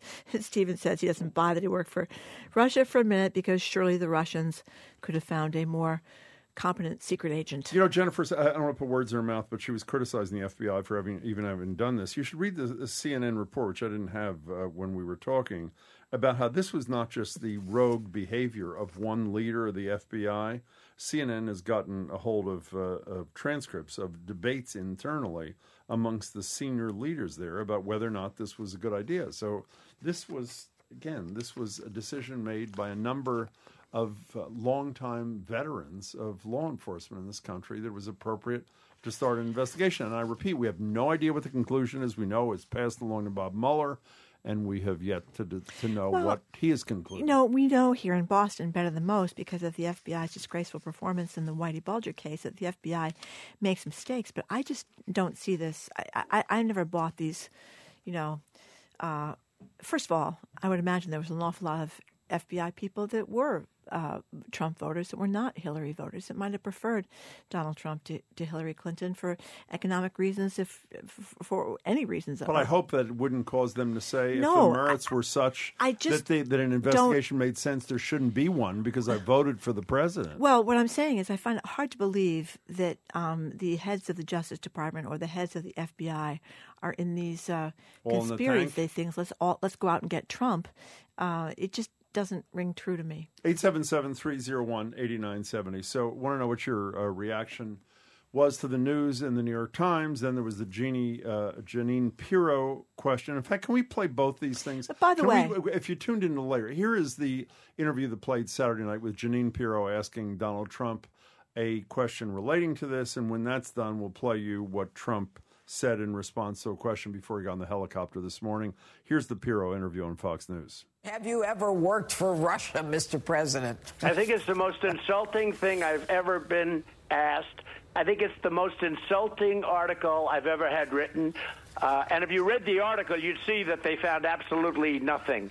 But the the headline of that article, it's called "The Failing New York Times" for a reason. They've gotten me wrong for three years. They've actually gotten me wrong for many years before that. Okay, and virtually every observer said it was interesting that he didn't go out of his way to say, no, I did not, but he did this morning in response to a reporter's question uh, as he was about to board a helicopter. Here it is. I never worked for Russia. Not only did I never work for Russia, I think it's a disgrace that you even asked that question because it's a whole big fat hoax. It's just a hoax. I don't know what is the big But fat again- hoax. I assume is that he says he didn't work for them. The Uh, Russia investigation is a hoax. Oh, I see. Even though we've had a bunch of people, you know, Carter Page, George Papadopoulos, Paul Manafort, Rick Gates, Michael Flynn, uh, who have all been involved. Michael. Cohen. Michael Cohen have pled or been involved with law enforcement. Roger Stone, who's quite the character, um, he he uh, was in contact with this um, with Russian conduit WikiLeaks. Um, and uh, WikiLeaks is the one that released all those emails of John Podesta, which uh, got Hillary Clinton in hot And Stone water, too. apparently knew in advance that uh, they were about to be And released. the day, the day that uh, that Trump uh, on the campaign trail said, "Oh, let, let's let, Wiki- let's see if we can find Hillary Clinton's emails," that was a day. urge Russia to do it. Yes. I have to say, in and I don't know, and I'm trying to probe his mind. I thought he meant that as a joke, uh, even though that's on everybody's list Yeah. of uh, things that suggest that he The has timing. an unholy might have been. relationship It to might Russia. have been. It was a poor joke, but I thought he meant it as a joke. But the timing of them suddenly looking at Yeah. the emails is rather odd. Let's go to Tim in Rye, New Hampshire, next on Boston Public Radio. Thank you very much for calling, Tim. Hi. Good morning, and, and thanks for taking my call. Sure. I, I listen to your show whenever I can. I'm I'm always at work, so sometimes I can't call in or can't listen. Anyways, back to Trump. Back to Trump. Sure. Nothing he does surprises me. I mean, the day shortly before he was inaugurated in January 2017, the guy wrote a check for $25 million to settle claims of fraud and racketeering. Is the Trump And University people- thing you're talking about? Yes. Yeah, man. Yeah, of course it is. And, and like, what were people thinking? They didn't. They didn't. They didn't think that was unusual. And that. The, what about the fact that the guy went bankrupt six times and couldn't get a, a dime from a bank in the United States, and then his own son tells Golf Magazine a few years ago, "Oh, we have no problem buying these expensive golf courses. We get all our money from Russia." The guy is, I don't know if he's an agent. He's not smart enough to be an agent, but he's definitely a puppet. Tim, thanks for the call. By the way, for those who hadn't heard those comments before, both Eric and Donald Jr. Yeah. made comments uh, like that Here's about Eric- the ease of getting money from the Russians. Here's what Eric Trump said in 2014 We don't rely on American banks. We have all the funding we need out of Russia. That was Eric. That was And, uh, 877. and, uh, and Donald said Russians, Jr.. Don Jr. Ron, Russians make up a pretty disproportionate cross section of a lot of our assets. And don't forget, we now know that he was trying to, the president was trying to build a, um, a Trump Tower over there with a $15 million penthouse apartment on the top. And again, we do know that the Russian uh, leadership interfered in our election. That is a; these are facts. We don't know uh, what, again, what the result of this FBI investigation was that has been passed on to Mueller. But the mere fact that it exists is just it's staggering to me. And you know, it, it's almost like I, I'm I don't know what the alternative is, but the fact that the world goes on as normal and it's considered another news exactly. event. Can you imagine if the FBI opened an investigation that, that Barack Obama was in the tank with Kenya, where she, he was supposedly born? Well, not Kenya because it's a little tiny country. It doesn't really have a. It's not a big world player. But I mean, if he was in the tank with uh, with, with Russia, Well, or with- Russia. I mean, I mean, Jennifer was right. He made that comment that I think he thought was uh, not going to be heard by a reporter. Remember that comment? After the election, Yep. we'll have more maneuverability, or whatever he said, which I thought was an, an inappropriate comment. But I agree with you. It would seem to me that the whole country, I would hope, in bipartisan fashion, would be up in arms if any president, if again, we want to hear the results, but the fact that we just move on like it's another But you know, news it's everything. cycle. It's everything. I mean, think about this. I mean, a lot of these presidents, we all know they a lot of them have had fooled around and had affairs and stuff. But it's really unusual for one to have um, an alleged affair with a Playboy bunny and a porn star in the same weekend in the same, and then have to pay them But both you were off. there. She was there. He was there. So Yeah, th- he was there. You know, Yeah. usually it's it's. And it, Well, try to make the best use of your time. When you have limited, I mean, I've always found if you can do two things while you're, you know, really just. Yeah. 877-301-8970. We're talking about the story that broke uh, in the New York Times, I guess it was on Friday, about the FBI starting, I think it was in May 17, 2017, right after the firing of Comey, an investigation into the whether or not the president was an agent of the Russians, working with the Russians, wittingly, unwittingly, and that was followed, I guess, 24 to 36 hours later by the Washington Post story about the president uh, taking away the notes of the interpreter of at least one of his meetings with Vladimir Putin and telling him or her that uh, they should not share that with anybody. You know, it's one thing that the, the American people don't know what happened in those meetings. At least the reports I read, his senior advisors Correct. don't know what happened in uh, those meetings. 877 301 8970. And by the way, we're taking calls as we always do in the order in which they come. We'll make an exception if somebody uh, who calls in, and the lines are all full, but as soon as one opens up,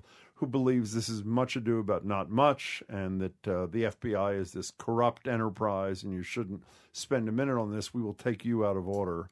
So there's a little more balance, but I don't really know where the balance comes from here. Brendan in the car, you're next on Boston Public Radio. Hey. Hey, Jim and Margery. I hope all is well. So I think you know whether or not Trump is a Russian agent um, is sort of erroneous if he's going to govern as if he is one. Um, you know, I think uh, odds are pretty good that the Mueller report is going to draw that conclusion. Um, but even if it doesn't and it fully exonerates him, look, he's anti-NATO, he's pro-autocrat. Um, if it's not necessarily because they got dirt on him, he clearly has some type of affection, whether it's ideological or politically, for Putin, for Russia. Um, and, and I think that's the question for the American public if the Mueller report does I think is unlikely. Um, do we want a president that's that's going to represent Russia's interests more than ours? And, and your point, I mean, he has the Russian position on NATO. He has the Russian position on Afghanistan. He has the Russian position on Syria. But in fairness to him, I guess at least on the Afghanistan Syrian front, uh, this is I mean, this is sort of a variation of what Bacevich, Andrew Bacevich, said to us the other day. The guy campaigned as one who was going to uh, long before we knew Right. about the Putin connection, uh, or the the at least the the sort of bro kind of relationship they seem to have from time to time. He campaigned on the notion that he wanted to pull out of these places. Right. Well, I think Bacevich's objection, and correct me if I'm wrong, was not that he wanted to get out of Syria, was how he announced getting out of Syria. Kind of an Mm-hmm. And he had overnight. no plan and- yeah, an overnight kind of thing, and, and, and not talking to your allies about this and how it was going to be conducted, et cetera, et cetera, et cetera. Because Andrew B- Bacevich has long argued, and he's a, um, a great professor at Boston University, is long uh, emeritus, I think he is at this point, is long argued that uh, we are wasting our blood and treasure on these never-ending, forever wars. And what is the end game? Well, we've said the same thing with far less uh, uh, substantive Yeah. uh, knowledge. well, Barack Andrew Obama Bacevich. ran on getting out of um, Iraq and Afghanistan too, and, and often when they get in there, um, it doesn't turn out that way. Anyway, we're talking about Trump and the latest reporting of the New York Times and the Washington Post that details his questionable dealings with Russia. We're going to keep talking about it on 89.7 WGBH, Boston Public Radio, broadcasting live. No, we're not. We're here in the studio, actually, at uh, in Brighton.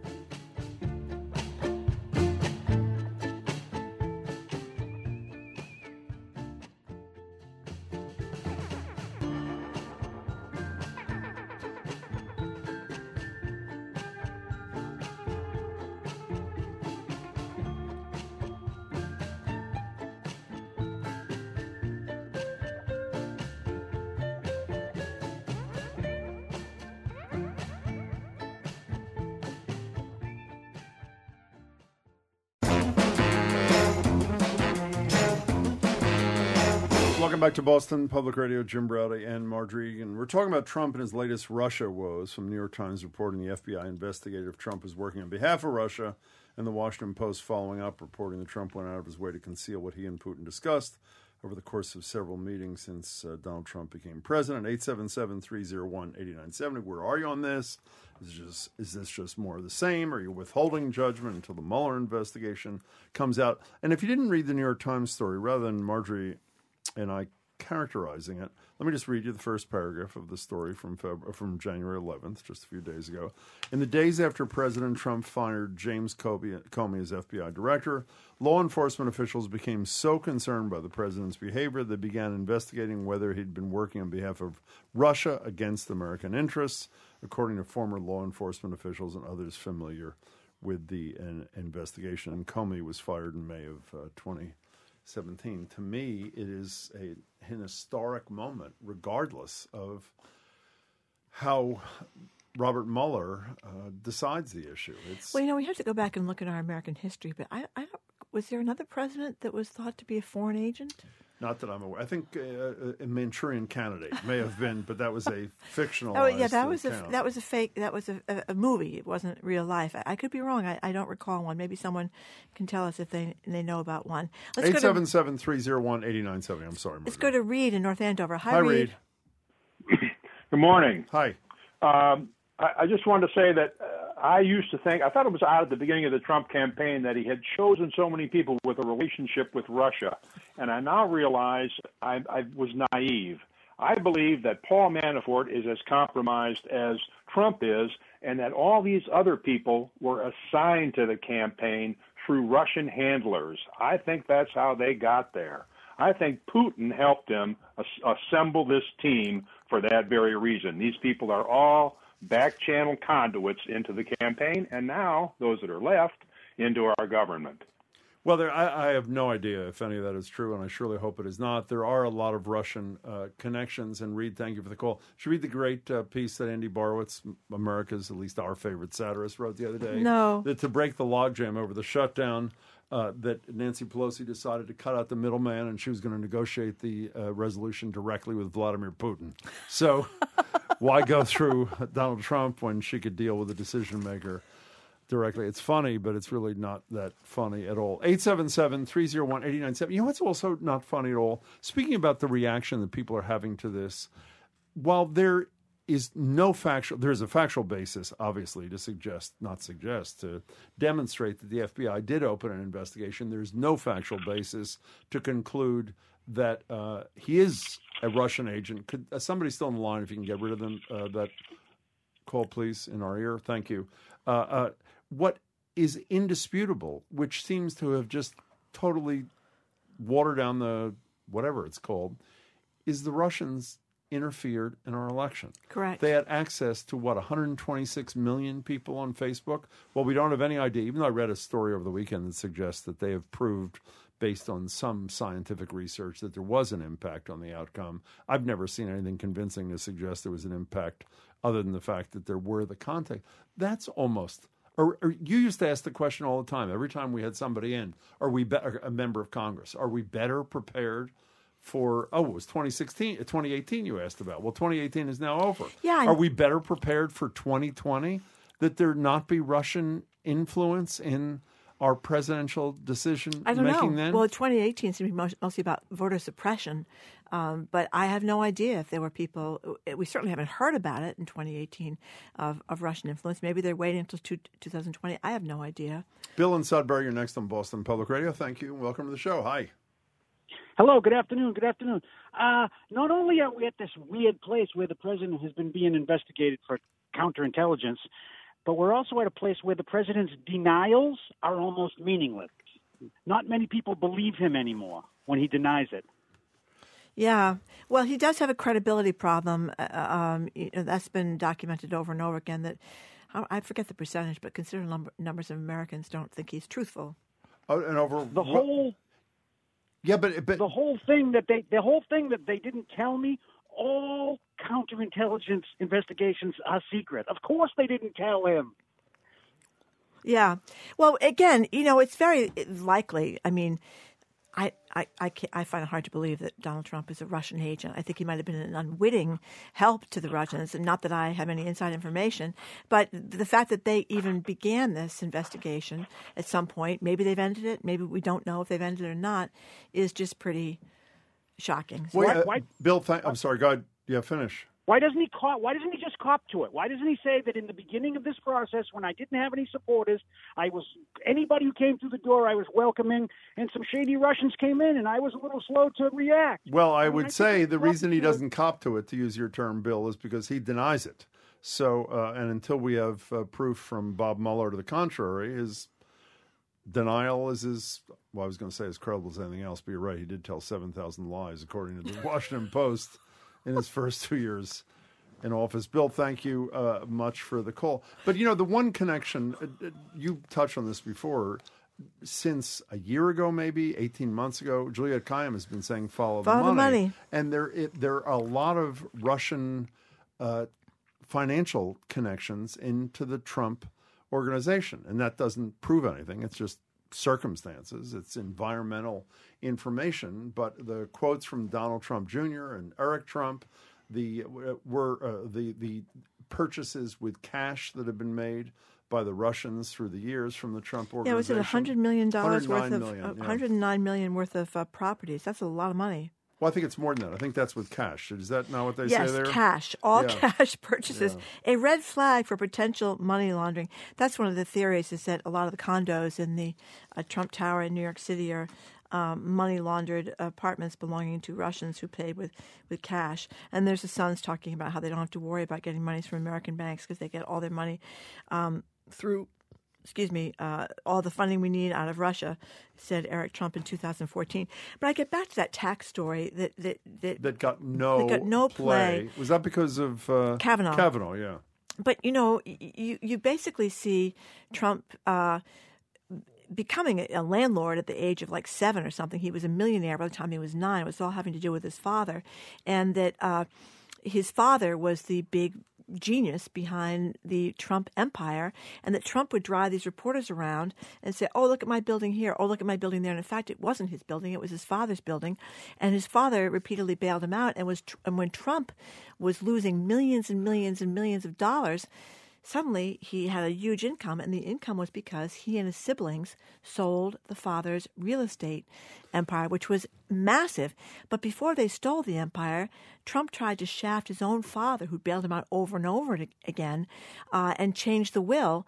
And the elder Trump had the wherewithal, even at his advanced age, to say, hold on, hold on, and get the other siblings in there to make sure that um, Donald Jr. couldn't, or, or Donald, whatever he is, he's not his father's Fred Trump, that, that Donald couldn't uh, Donald shaft. in the soon to be pre- future yes, president. could not shaft uh, his his siblings, but it was the, the father. It wasn't Trump. Yeah, we were talking about lying uh, a, a couple of minutes ago and the number of lies the Washington Post has detected. The the one to me that was most suggestive of the notion that it may be pathological, which is the building that he said had more floors. Is it Trump Tower? Oh yeah, he lied Has about how many f- floors, floors there were because he wanted it to be a bigger size skyscraper than it is. I think he added on what eight floors or something like that. Brooke, I don't know where you're calling from, but welcome to the show. Thank you so much. Hi.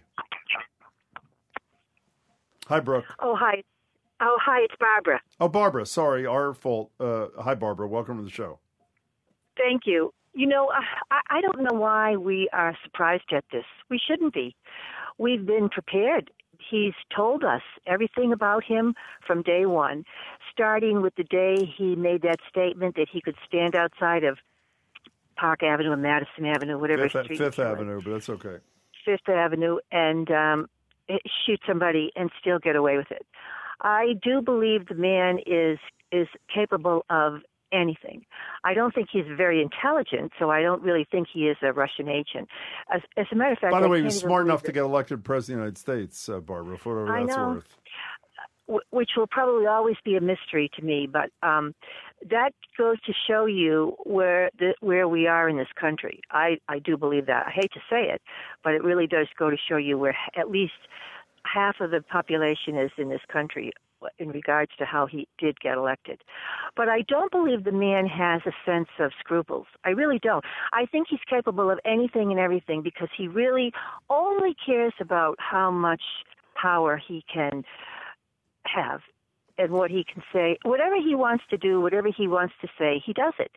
I, I mean, Yeah, but Barbara, there's a, there, there are a lot of behaviors that uh, you may, it sounds like from your bent here, would criticize. To me, they're all in one side of the equation. The other side of the equation is uh, the issue raised in the New York Times piece about potentially being an agent of the Russian. Go- that that's a different kettle of fish than being self-serving. I would argue it's even different Bond. than emoluments, even though they're banned by the Constitution. This is a pretty serious thing. But again, we should say, despite the conclusion that a lot of you, and it sounds like you, Barbara, have made, there is no conclusion. The only fact we know about this is the FBI started an investigation in May of 2017, and it was ultimately passed on to Bob Mueller, Robert Mueller.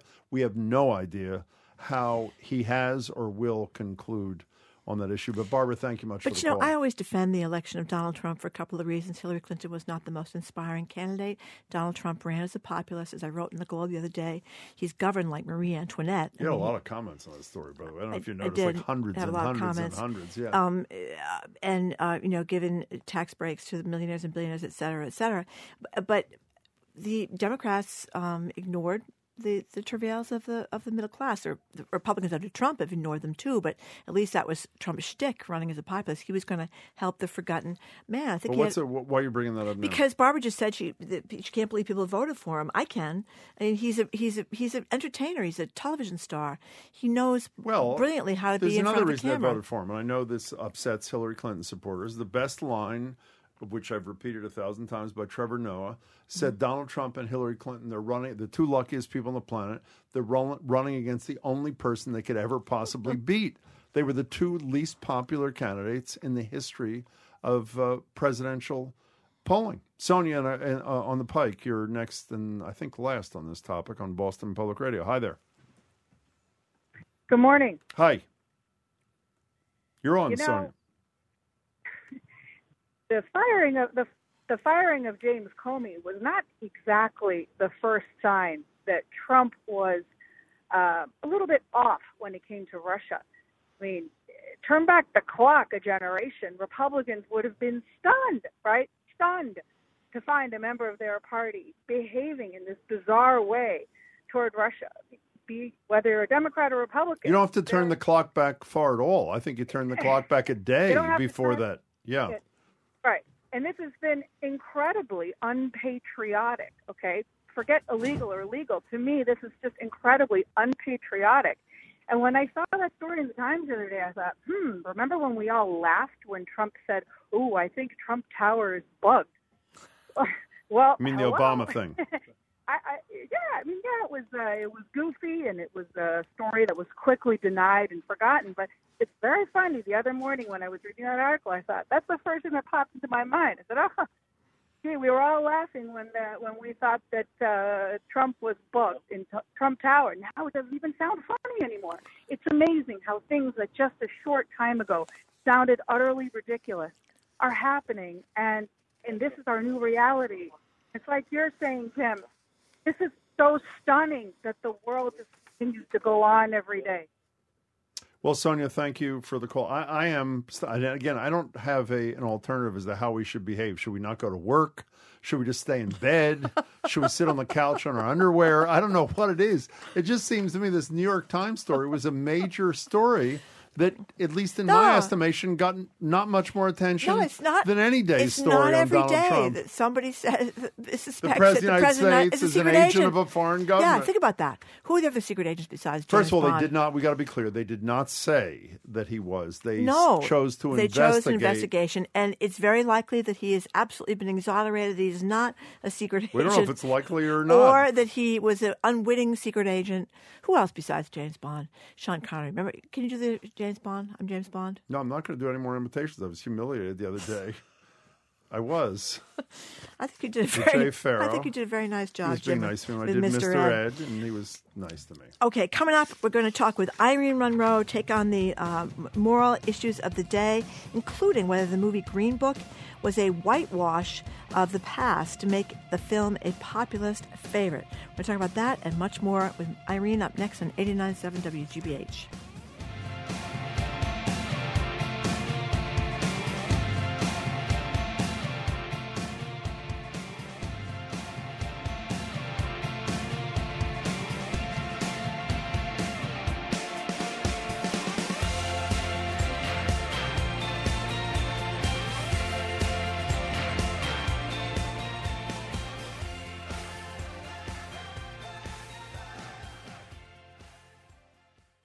He's Jim Braude, And she's Margery Eagan. and this is 89.7 WGBH, WGBH HD1, Boston. Online at WGBHnews.org. Boston's local NPR.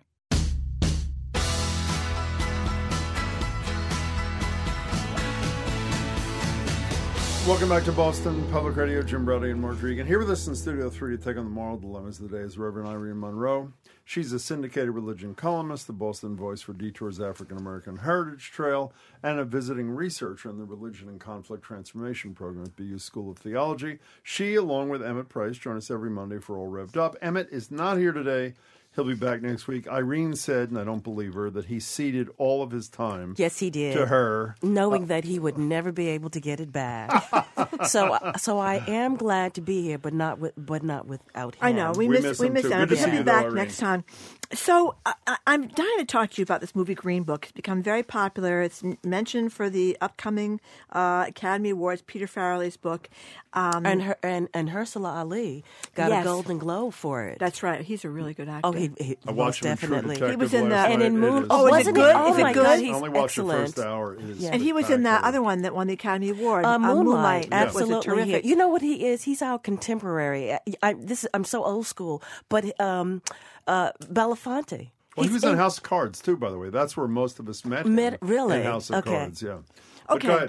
So anyway, there's a lot of controversy surrounding Green Book. Tell us why, Irene. Okay, well, one of one of I- mean the closest. Well, people need to know the premise of it. It's it's where you have this kind of bigoted Italian American who's hired as a driver and a bodyguard for uh, pianist Don Shirley. Now, a lot of people, a lot of I should say white folks don't know Don Shirley, but he's a classically trained African American pianist, and he's also gay.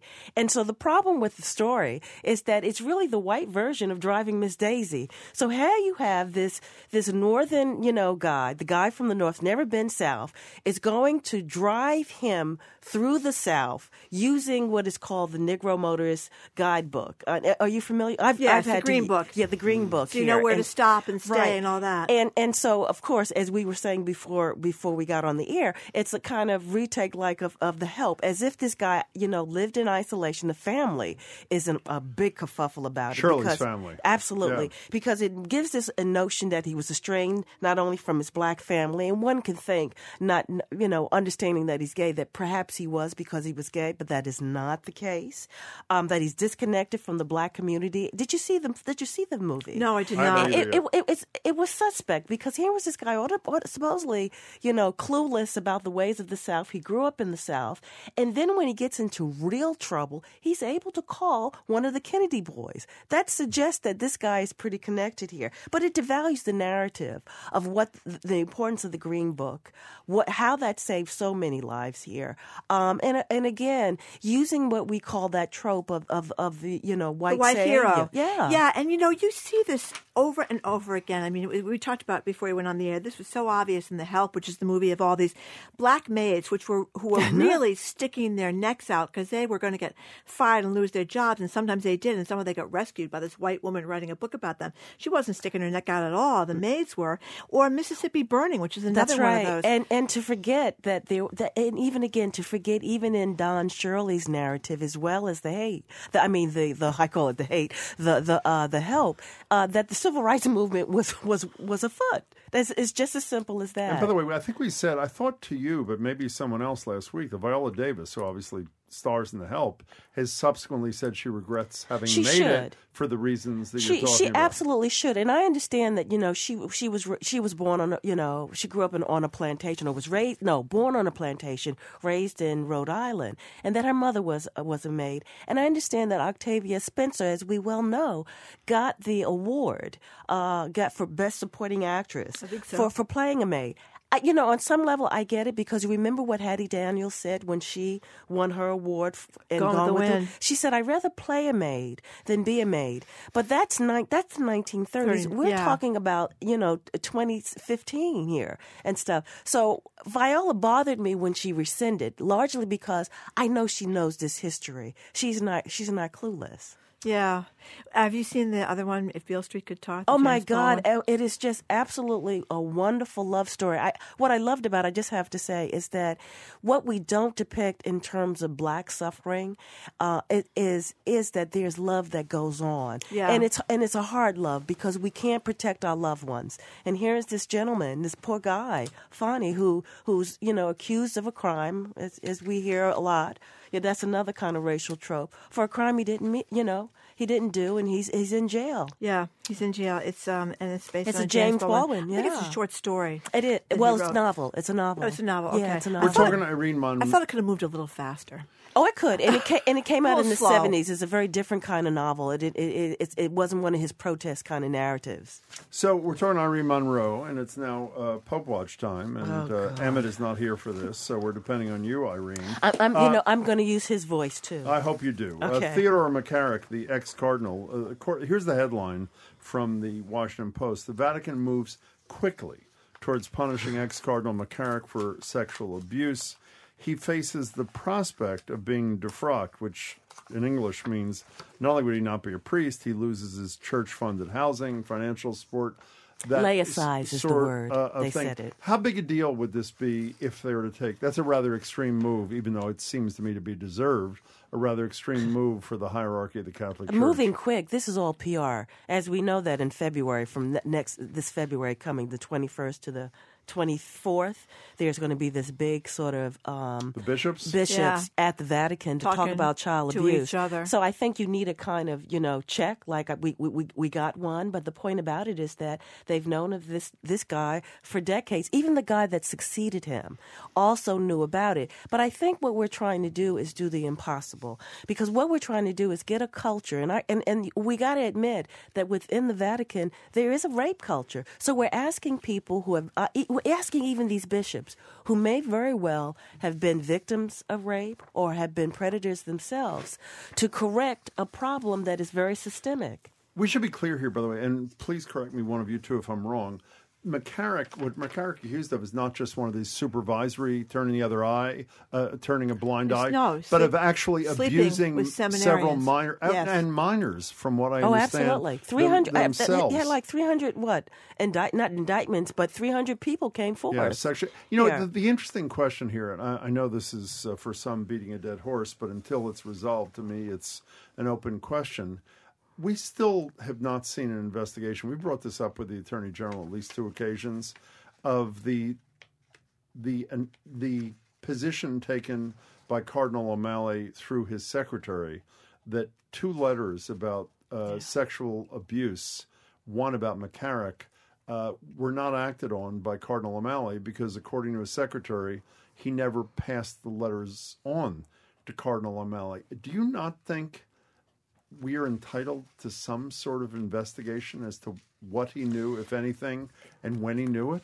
I think the, the, the Helen Drinan piece was the head of Simmons College in the Globe said that the Catholic Church has to divide itself priests and bishops and of course it would be nice if there were some women in there but in any case they can do the pastoral end of things and they have to have professionals in there running well, the, that's nice going the- forward. But I, again, uh, do you not have uh, interest? I would hope I would everybody has know what- interest. yeah. Well, I guess if what I'm he saying, actually knew about you know, this. the lead of this story in the Washington Post talks about how they're going to punish ex the cardinal uh, for sexual abuse, sentencing the cleric in its secretive justice system. That's the problem. They can't be running a secretive justice system. They can't have the priests and the bishops deciding these things. They need to bring in lay people and professional people to run the the criminal and you know to supervise Well, the they- criminal end of this and to and to run the business end of things. They just can't do it. they need to clean house and and and so the so the one of the things that we we're not understanding is how do you clean up a rape culture and i think that once we can address that i think we can have as you're saying different types of people come in and do the kind of not only investigative work but the kind of spiritual development uh, in terms of bringing back parishioners also addressing those that have been abused by this you know there was a study that was out that said that the psychosexual development of most priests is arrested. So and and, and so if you're growing up in a, a culture that's their seminary, that's the church, these men are as well intended or frightened that they may be of being laicized that they that might they might be, they can they're not equipped to do it. They're just not equipped to do it. Talking Uh, Irene Monroe. Okay, let us move on. Let's go to uh, this nun, speaking of the Catholic Church, uh, who's running this shelter and, and down at the God border. bless her. And she wanted the president to come and visit the shelter, and she wanted to at least be able to talk to him about the kind of suffering she sees every day. She got to do neither. Well, didn't wasn't she also told that she would She get would. access She to thought the she thought she was going yeah. to. She thought she was going to be able to talk to the president, and then she ended up just having to sit there silently while um, some pastor from six and a half hours away told him he was doing a great Are- job. now, are we, surp- are we surprised? This woman is doing justice work. This is a president has has used the word infestation. I mean, he's dehumanized them in so many ways. He's called them what rapists, criminals, drug dealers. He's saying that the, what is it? The group, oh, not the gang, MS-13 is crossing the borders. Oh, I think to date, unfortunately, two children have died. Is it due to dehydration or something? I don't think we know why. Okay. All right. So, and then again, in, in his effort, he's got this sort of doggedness about building the wall. And I remember, we all remember running a campaign, you know, slogan on uh, Mexico would pay. So, I mean, th- th- you can't. This is a. This is not. You, we can't expect Donald to do change Donald. We we need the Republican Party to to do something. You know, it's interesting. There was a story over the weekend. I don't have it in front of me, but the essence of it was that while we're obsessing over the southern border, uh, where s- about six terrorists supposedly have come in over the border, that is 41 come in over the northern border, and whole and whole swaths of the Canadian border are totally unpatrolled. And even though it's bigger than the southern border, they have far fewer agents, et cetera. So that was a little. But you know what? So, but you're talking logic. One of the things is is that he's really pandering to his base. So, the, so his, so this will be a kind of pyrrhic victory because if indeed he gets his border wall, it will be at a tremendous at a tremendous loss. Uh, by the way, her name here. is Sister Norma Pimentel, P I M E N T E L, and she's not just an activist; she's the executive director of Catholic Charities. That's right. Of the uh, Rio Grande Valley. You know, we only have three or four minutes left. Uh, can you tell the story of the Groveland Four and uh, who have gotten, I guess, some level of It's bittersweet. justice from uh, the newly elected Republican Governor DeSantis in Florida. Tell us who they are for those yeah, who don't and know so in, in 19 in 1949, four boys were accused. We've heard this kind of narrative before, before boys, and I need to say the names because because Do of the pox on their family, Do the it. heavy burden that they've carried. But these four boys: Ernest Thomas, Samuel Shepherd, Charles Greenlee, and Walter Irvin, were accused of raping this white woman. So apparently, what happened in this town in Florida is that. Uh, one of the stories, there, there are different strands here. One one narrative strand is that their car broke down, okay, and apparently these boys uh, beat up the driver, meaning the woman's husband, and raped her. Uh, what most people believe is this: that her husband uh, beat her. Be, beat her when they also did a, a gynecological study. There was no uh, even suggestion of, of rape, any signs of rape. But unfortunately, uh, um, the sheriff at that time ran one of the boys out that he went 200 miles chasing him And shot him and, in the head. and shot him in the head, uh, torched black homes. So, you know what this reminds us of? Tulsa, Oklahoma, right? Uh, Rosewood. We, we've, we, you know, the narrative um, uh, to kill a Blo- mockingbird cap- captures that Yeah. kind of repeated uh, story that we see here. But now it is 2019. It's 50 years later. Um, but it's a heavy burden. It has destroyed families, generations. 70 years later, actually, 70 from that's this right. one. And by the way, the years later. interesting thing about this hearing, where ultimately they de- determined that uh, there would be, was it pardons, I guess is the term of art, in Florida, the uh, white teen who contended she was raped, Norma Padgett, and continues to contend, and was actually at the hearing. Uh, uh, and despite that fact, and this is, uh, I would politicians. I, I'm actually pleased to some degree. I know it's late in coming. Obviously, it's very late in coming. But the fact that they were willing to do it there, particularly with her presence and saying, "I've been called a liar, but I am not," was pretty amazing. But no, me. though, in some ways, they, they, her story holds up. I mean, her her story that that she's not lying because my understanding of it is that it's it's not that she lied. So this is this overall. This is why they're being. What not, is it then?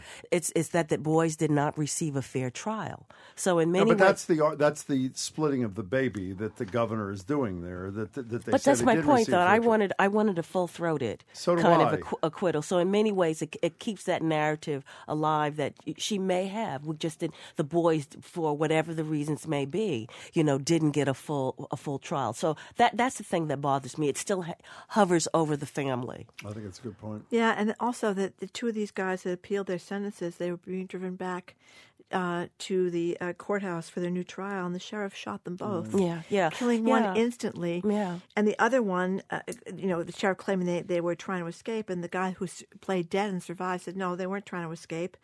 And he eventually died at 41 from his untreated gunshot wounds. I mean, That's it right. just makes you and sick. you know, uh, uh, two things. Um, James Baldwin's uh, movie "Go See" because it carries that narrative. It's a criminal thread. justice That's- story. Absolutely, and uh, and then there's a book. This was number number one book for one of the number one books for 2018 is an American Marriage. Mm-hmm. It's a more contemporary version of this similar kind of story. A buppy, you know, couple uh, go down to New Orleans and. Uh, the, the the the guy in the narrative happens to go over to the uh, concession stand to go get some soda or whatever, and we find out that he's accused of rape. He didn't rape the woman, but given the laws, even in in, in 2018, uh, is is uh, is incarcerated. Irene, nice to see you. Yeah, I miss my buddy here. I know, he'll be All back. He'll be back. Irene is a syndicated religion columnist, the Boston's voice for Detour's African American Heritage Trail, and a visiting researcher in the Religion and Conflict Transformation program at BU's School of Theology. She and Sheena McPrice joins us every week for All Revved Up. Up next, our TV man, Bob Thompson, joins us for the latest, the best and worst TV moments of the week. He is next on 89.7 WGBH, Boston Public Radio.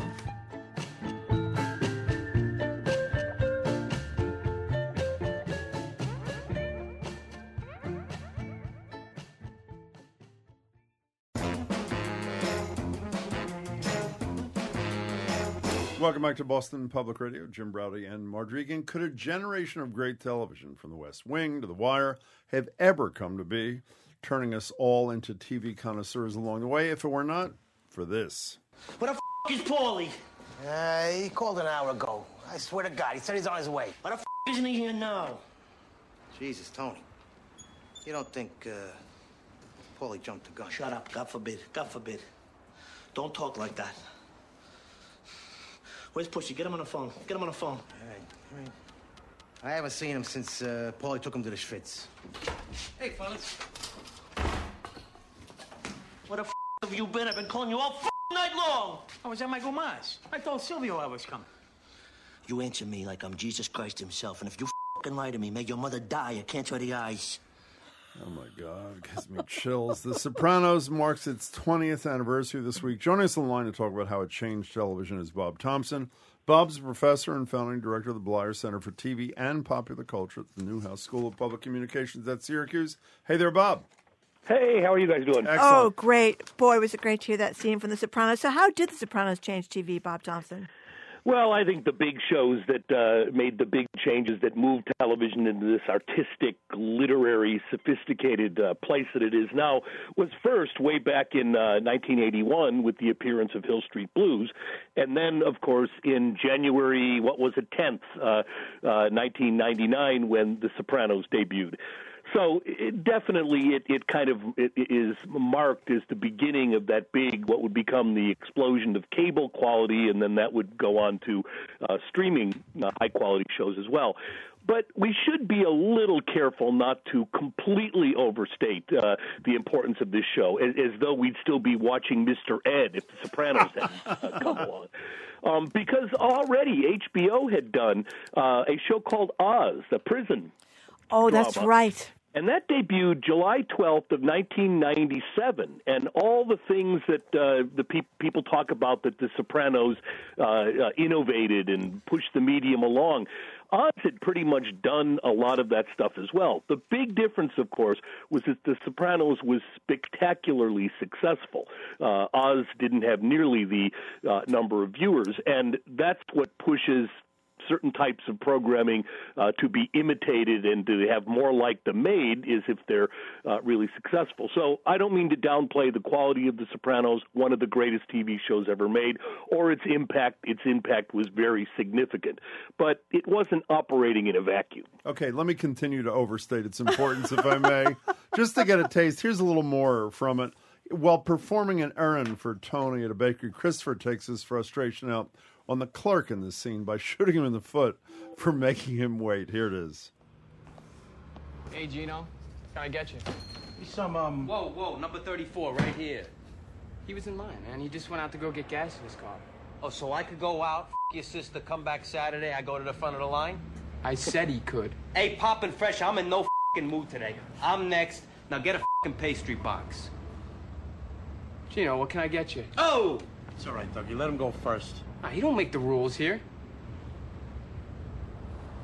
All right, let me have uh, two Neapolitan loaves. You touch uh, a single fing crust, you're gonna wish you took that job at McDonald's. you. Okay, take a walk.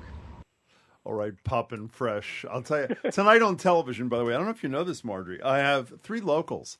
The guy who played Gigi, who uh, everybody yeah, remembers, I've heard you infamously talking about this for a week, died on the toilet. Marianne Leone, who played Christopher's mother, and Frank Santorelli. We've had him on a local comic Yep. who played Georgie, uh, the bartender at the Bada Bing. So I, I am like oh so sopranoed Wow, up. that's It's a- just, you know, Bob. I don't know if we ever. What'd you think of the ending? I thought it was a perfect ending. Yeah. Um, I, I mean, it was incredibly frustrating. It's not the ending. Uh, well, we we've talked before about how uh, Sex in the City was an ending that made everybody happy, but it betrayed what the show was all about.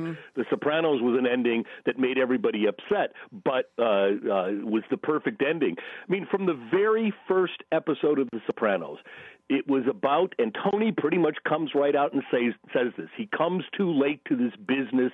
He doesn't get enough respect. He wanted to be Don Corleone, and in fact, he's Al Bundy or Homer Simpson. and in the end, he doesn't get what he always wanted. He doesn't get to go out in a blaze of glory. He goes out listening to some Journey and eating onion rings. And I think it was absolutely the perfect ending for that show. Yeah, as I think I've told you, I didn't when I first saw it, but I have probably watched it. and I'm not exaggerating, maybe a hundred times in the intervening years, and I agree with you. It is absolutely perfect. Well, because it grew on you. I mean, and you thought, okay, does he continue on, or do they all get shot that night? I mean, what does happen that you just don't know? And I, I like that ambivalence. It, it would seem perfect to me after you thought about it for a few days, right? Right, and, and of course, in the end, this is all about art. The answer to your question is nothing happens. That's Mm-hmm. the end of the show. These people don't exist, and they cease to exist when the program uh, stops. So, unless they do a movie, which everybody keeps talking about, uh, that question will remain ambivalent. So, what's the best of the week there, Bob Thompson? I'm giving it to uh, our colleagues at PBS or your colleagues Oh, at uh, wonderful. uh, PBS. Um, i- in what three days last week, um, just one great interview after another. On Monday, uh, part of the Independent Lens series, "My Country No More," about uh, oil dri- drilling in North Dakota and how it affected this little town of uh, farm town of Trenton between 2011 and 2016. Um, Tuesday, a great documentary on the USS Indianapolis, uh, uh, which was torpedoed after delivering nuclear weapon stuff, and uh, uh, many of the people uh, uh, were attacked by sharks. It was one, of, I think, the biggest casualties of any naval um, sinking. Hold on, And hold on, Wednesday- hold on, hold Yeah. on. I love that line from one of the uh, survivors who said, "Remember, well, that was a great scene in Jaws when Captain Quint Robert Shaw talks Mhm. about how he was out in Indianapolis and they were all in the water Oh, and, the, and, the, and the sharks were circling." And one of the real survivors says in that documentary that after two days in the water, you just didn't care anymore about the screams of your of your of the other Yeah. men because you you've been in the water for so long. I just had to squeeze that in there. I'm sorry, Bob. Go ahead. Yeah, so so Monday we get uh, rural North, North Dakota oil drilling. Tuesday we get the USS uh, Indianapolis, and Wednesday it hasn't ended yet. Uh, David Attenborough, who I like just about anything uh, that he uh, does, um, uh, gives us uh, Attenborough and the Sea Dragon, which had a line in it that uh, I've repeated a hundred times uh, over and over. Uh, uh, Attenborough says it's extremely rare to find a new species of ichthyosaur these days. And you know, he's totally right about that. We've got a little clip from from uh, this. Uh, here's uh, uh, from the Attenborough and the Sea Dragon. Here's Attenborough. Dorset was the very first place where they found a really complete skeleton of one of these creatures. Well, people thought it was some kind of monster, but what was it? They thought it was a kind of cross between a reptile and a fish. So they called it an ichthyosaur, a fish lizard or sea dragon. God. Did I tell I ever tell either of you that a couple of years ago we were in London visiting my younger daughter who was in school for a semester. My older daughter, who was then in her mid twenties, stood in line for four or five hours when Attenborough had a new book out. And as she's approaching the moment when he's going to sign her book, like he does, there, she starts weeping. She is so excited to shake his hand. Oh, that's it was great. one of the most moving, sweetest Was that things 'cause of ever. Jurassic Park? No, because she well, because she's just a huge admirer of all of his. What is he? Ninety something years old now. I Bob think he's Thompson? in his 90s, and he's been doing uh, what 60 years. He's been doing this uh, stuff, or close to it, if not 60. But Wednesday wasn't over, so we get Attenborough and the Sea Dragon, and right after that, PBS starts its six-part uh, uh, the direct or, or the uh, Dictator's Playbook, and uh, the first episode was on Kim Il Sung, and they're going to do one on Mussolini, Franco, Saddam Hussein, Noriega, and I forget the Idi Amin. I think are the other five. That's great. So That's this quite is a lineup. three days. Anybody who's saying that PBS is, you know, in the age of HBO and all the rest of it is no longer relevant, they are playing a lot of really, really fine material.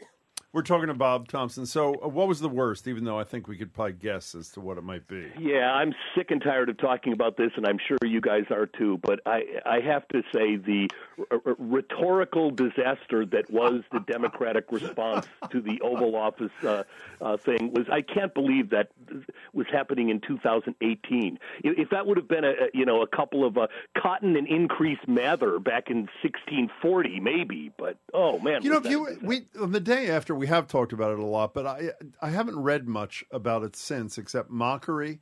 Has anybody done a behind the scenes thing as to which of their advisors thought that the two of them standing next to each other, staring into the camera, like they did, was a good communications idea, or no? Well, I haven't seen anything, and I've looked too, because the question is maybe that before, and they have gotten mockery up one side and down the other, but. um before you know I joined in on that mockery, I was thinking, well, maybe this is all the opportunity they were given. Here's a podium, here's the camera, here's where you're going to do your response. That that may be the case, and I suppose then we have to look at this a little bit differently. But even there, the way those two stood there, and we know Nancy Pelosi can, you know, uh, she can be active. She can be, you know, she can move. Uh, uh, she can be rhetorically effective, as can Schumer. And it was almost as though the two, you know, when you see those hostage videos, exactly. That's what that's what it looked like. So, uh, Bob, we uh, the I think we discussed last week the uh, Kevin Hart uh, conundrum and the whole Ellen DeGeneres thing, and I assumed that that was a prelude to the Oscars and and Hart having a rapprochement. But apparently, the show is going ahead. Not that I really care, but it is a news story. is going ahead with no host or no lead host or what are they doing exactly? Yeah, well, Variety reported that they're uh, going to go, go ahead now with no host, with a you know a, a list of A-listers, which by the way wouldn't be the first time. We've had many times, uh, not too many times with no host. The last time was '89, and then I think before that in '39 when it wasn't even on TV. But uh, um, multiple hosts uh, have been done a lot. In, in the early days, there were four, five, six hosts, so that's presumably what it's going to be. But now we're hearing that it may be uh, casts from the Avengers, and conveniently enough, where do the Oscars air? ABC. Who owns ABC? Disney. Who owns Marvel? That owns the Avengers? Uh, uh, Disney as well. So it could be one great big commercial for when does that movie come out? In April, I think. So uh, that looks like where we may be going. Multiple hosts with uh, uh, people who played superheroes.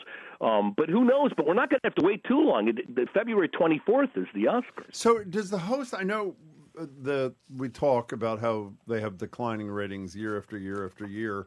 Does who the host is have an impact on how many people watch the show, or is it a function of how big a deal it was in the movies that year?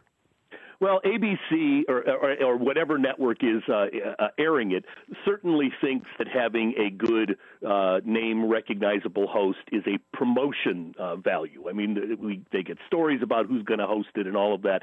Um, I've said many times that I think it has very little to do after the first 10 minutes with how the broadcast goes. The hosts have sometimes limited uh, roles uh, after the first thing they do, whether it's song and dance or whether it's a uh, more frequently these days a, a stand-up uh, routine.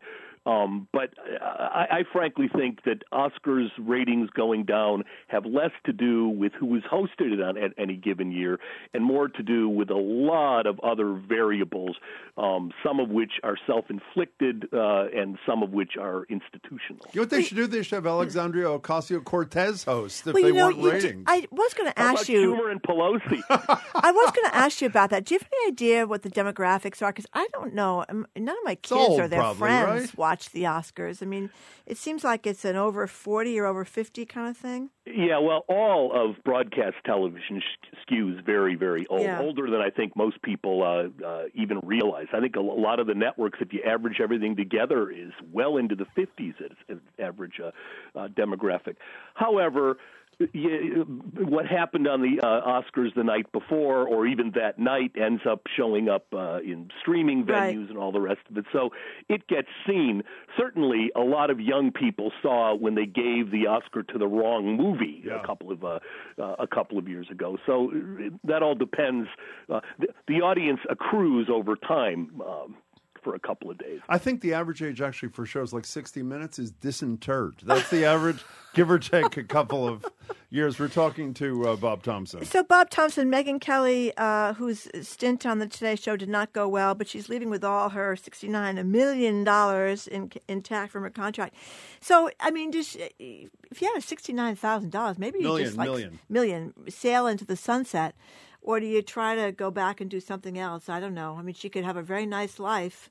Her husband's a novelist, raise the kids. So could Tom Brady. I mean, people want to stay in the spotlight, don't they? I don't know. Yeah, I mean, I- everybody. I think whatever brought Megyn Kelly or anybody else to those uh, jobs is is not comfort, and uh, for that matter, I don't think ultimately in the beginning money. This was a woman who in 2015 said, you know, Barbara Walters did her thing. Oprah Winfrey has now gone over to OWN. Why not me? She saw herself in the uh, progression of Barbara Walters to Oprah Winfrey uh, to Megyn Kelly and uh, she was only a what halfway through her uh, sixty-nine million dollar contract, which means they gave her about thirty million dollars that was uh, uh, left on that. She has a non-disparagement clause, so we're probably not not going to get a lot of the details. But as of Friday.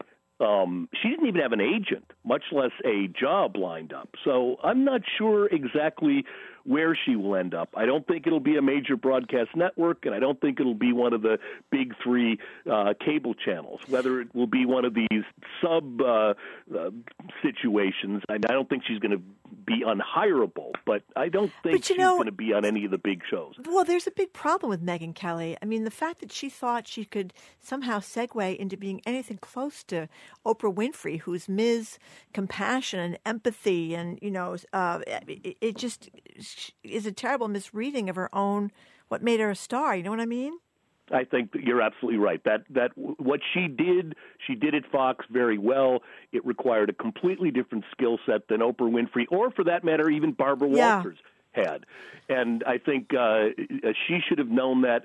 The people at NBC should have known that. And by the way, we did talk about this when when that was first Yeah. announced that she was going to NBC. That uh, uh, we didn't know exactly how this was going to end with regards to the Halloween costumes, but uh, I think all three of us agreed that this probably wasn't a very good match. So you don't think CNN is a likely? I mean, I've assumed all along that there's a cooling off period, and then she gets a job at CNN. No.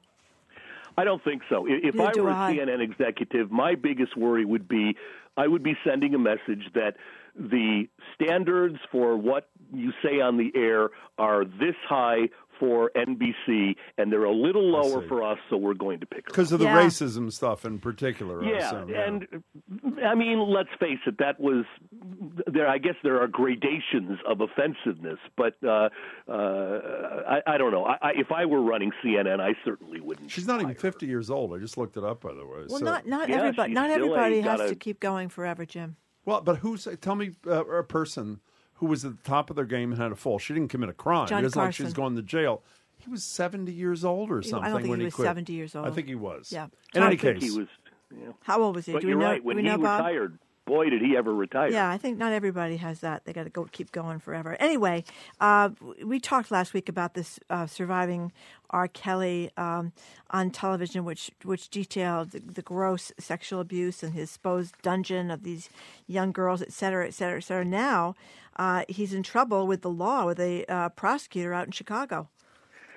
Right. A, uh, uh, police have opened an investigation in Georgia. That happened uh, like 48 hours after the uh, documentary, the last episode of the documentary aired. Cook County judge has granted an emergency motion uh, for the Chicago building inspectors to uh, inspect uh, his studio, which of course featured a lot in the documentary. I guess the the good news about this is that decades old uh, story is finally getting some uh, some action. The scary news is that it took a lifetime exactly documentary uh, to make it happen. I mean, how did Cosby finally have the dominoes begin to fall? It was a stand-up comedian, Hannibal Buress, who got that going, and now um, Lifetime. You know, the network we make fun of for they stole my child, made-for-TV movies, and Christmas uh, uh, in the Hamptons movies, and all that kind of stuff. And Lifetime does a documentary, and it was a very compelling and very disturbing, and I think a very good documentary. And then finally, things that people have been saying about R. Kelly for literally decades um, is starting to get some legal movement. That that's a little disturbing. You know, but uh, I haven't seen it yet. I was hoping to watch it this weekend. I just never got around to it, but I will. But uh, while there's been a lot of talk about all the celebrities who knew and did nothing and are now trying to do a CYA kind of thing, does it address the issue about why uh, the criminal justice system overlooked what I mean, even I knew about these things, and I'm not exactly an R. Kelly fan. Did is, is it talk about that at all, or Oh, no? yeah, yeah. I mean, f- what Family Guy, South Park, uh, jokes have been being made about this for a uh, for a long, long time. Um, what I think is what happens in these documentaries is you get all of this testimony, and the camera is ruthless. You are right on the victims, and that is the that gets people to pay attention in a way that nothing else seems to uh, uh, seems to do. Uh, the the uh, what was it? The New York Magazine cover with all of Cosby's uh, accusers uh, on it. But it, but it is disturbing that it seems like the criminal justice system can't operate without the lubrication of what a uh, you know uh, television show is able to bring by bringing us these um, uh, uh, these accusers. And that's uh, again that that is uh, that's an issue. I, I- don't think we need we, we should need lifetime to make this stuff happen. Exactly. We're talking to Bob Thompson. So, Bob, what are we uh, watching in this week ahead? Well, this is not a recommendation, but it's what I'm going to be watching. Uh, HBO debuts on Saturday its movie Brexit: colon the Uncivil War. Uh, Benedict, Benedict Cumberbatch, Cumberbatch, stars- right as the uh, uh, the Leave campaign uh, director. And already this has gotten a lot of uh, complaints and controversy that the timing isn't right. We're still in the middle of this story. Is it going to glorify uh, some things it shouldn't be glorifying? Uh, so it's already a lot of people talking about it. That's HBO Saturday. Here's a little piece of the trailer from uh, Brexit and uns- the Uncivil War. Here it is. This is an insurgence against the establishment. We're going to build something that will restack the odds in our favour. What are your expectations realistically? To create the biggest political upset since the fall of the Berlin Wall. Now the fight for Britain begins. You are feeding a toxic culture of fear and hate. You can't close the box once it's been opened. What's your edge? What have you found? There is a new politics in town. One that you cannot control. You know, it sounds great, and you know I'm a huge Benedict Cumberbatch fan, but here's my uh, mathematic equation: is everything he does is one less thing, one less Sherlock that's on the air. and I'll tell you, I live for those Sherlock things. But you know, I, I- I didn't. You know, you it, what you were just saying about R. Kelly uh, is is different, obviously, because it could result in criminal charges. But I think this is could be an eye opener for lots of people. I didn't know a lot of this stuff. I didn't know there was a possible criminal investigation pending about uh, cheating on the regulations. oh, they exceeded the the finan- the yeah, limits. I mean, I, th- I think a lot of people didn't didn't know these these details, and it could be fascinating. And then you have the weigh-in of Steve Bannon, used to be the president's right-hand man. Uh, he's a big uh, supporter of Brexit. You know, the big populist movement, cl- complaining it's a clown show and so forth. I, I think this could be, uh, you know, if people watch it, kind of a big eye opener. Well, you are right that I think very few Americans know much about Brexit, and uh, when it comes to the uh, details, I would have to put myself in that category uh, as well. I think some of the complaints uh, that are being uh, lodged against this, so some of them based exclusively on that trailer that we just heard, is that is the way to educate a population about an important issue that is going down as we speak a fictional interpretation Yeah. of it starring uh, uh, uh, Benedict Cumberbatch, and uh, that I think is also a good question. Well, what's interesting about this too, which which we'll see what happens when it comes out, but the the guy that wrote it has apparently done has a history of this. Did a thing about the House, about Parliament, uh, and Graham, is that his yeah, name? Uh, uh, James Graham. Mm-hmm. He wrote the script for this. Uh, did a thing about the coalition, about political horse trading. Has- done all these uh, fictional things about British politics, which is apparently including the rise of Rupert Murdoch and the tabloid Sun, and Rupert Murdoch, of course, who owns the Wall Street Journal and Fox, and Right. he doesn't own Fox News anymore. Does he still own Fox News? I don't know. He tried to get he he he did own Fox News. He tried to get that big British broadcasting uh, company, but he couldn't. But he owns all these tabloids in Great Britain, so he's got a pretty pretty impressive history of writing about British politics. Yeah, I think it's going to be an interesting film, uh, but I think it's going to continue to be controversial. That's why it's my what to watch. We'll be watching. Thanks so much, Bob. We'll talk to you next week. Thank you very much, wait. Bob Thank you. Uh, Bob Thompson joins us every week. He's the founding director of the Bleier Center for TV and Popular Culture and a trustee professor of TV and Popular Culture at Newhouse School. You hear what's playing in the background? Oh, God, the opening of The Sopranos. Didn't this get you revved up every time you heard it? Rupert Murdoch does still own Fox News, by the way. Anyway, uh, great to talk to Bob Thompson as always. Coming up, Guster is here, performing live from the WGBH Fraser Performance album. Studio with their new album, Guster, live next on 89.7 WGBH Boston Public Radio.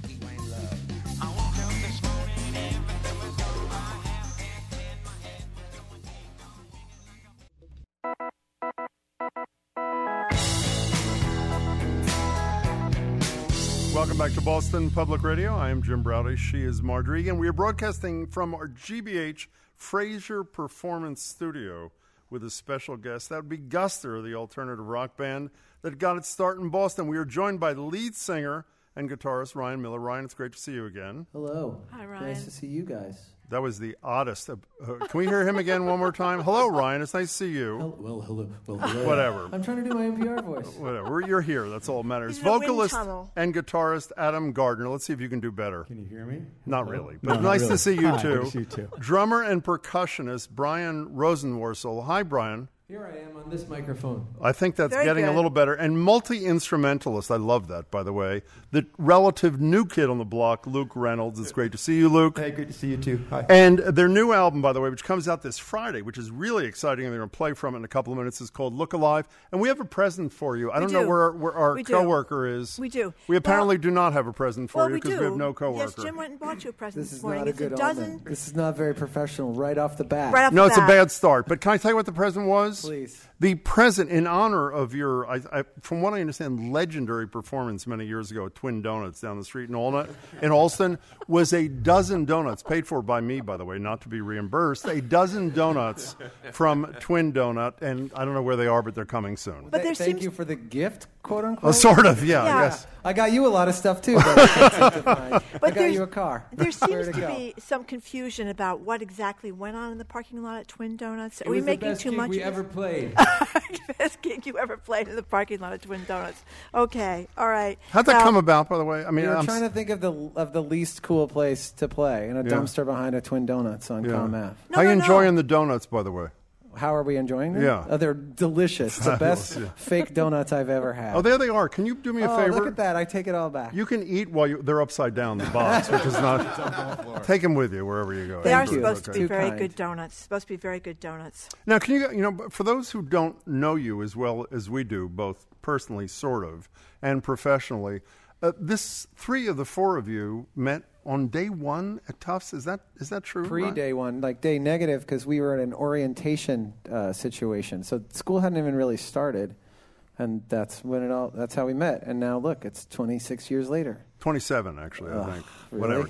what, what drew the three of you? What, what was the Brian, Adam, Ryan connection? What drew you to each other? I had a ponytail. uh, Don't you wish you had one now? No, actually, actually, no, I don't. I mean, I wish I had enough hair to put in a ponytail. I think ultimately, what it kind of came down to is we were all in bands in high school, so Hmm. it was the idea was I, was we wanted to be able to go and play music that wasn't like.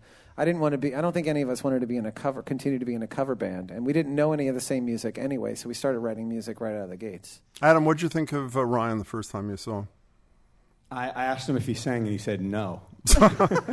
Sorry, bro. I was like, I really like harmonies, you know, and he's like, No, I don't sing. And Brian, what was your impression of these two guys? Your first encounter?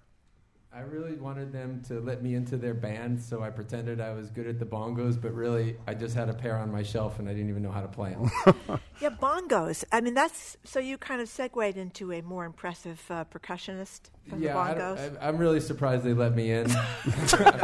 um, but yeah, as as my uh, as the years um, tore on, I kind of grew the kit into a more elaborate percussion thing. Okay, okay. And Luke Reynolds, do you feel you do you feel sort of left out here? That we, No, not at all. I'm They've checking out which accepted you? donut I'm going to take. Okay, all right. they're that they're very real. they're very very Where'd good. you go to college, Luke? I don't think we know that. I did the first half of school at Lamont School of Music. In Denver, and Oh. then the second half at Belmont School of Music in Nashville. Oh, you did? Yeah. He's So- the actual only real musician in this band. Can you guys? and By the way, I've heard a lot of this. Margery and I listened to a lot of your new album last night, and it's spectacular. It is great. Can you play now, and then we'll talk a little bit Yeah, more? in let's a couple play. seconds? What are you playing first? We're going to play a song called Hard Times. Great. And this is kind of our NPR edition. Oh, excellent. like a gentle, a gentle warming, a gentle warming. Here's Guster.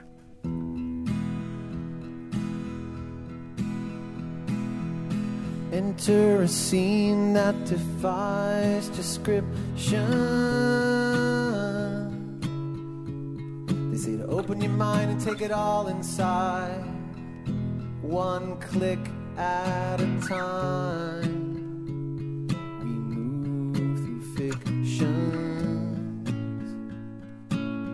and send our sisters to the sacrifice conviction.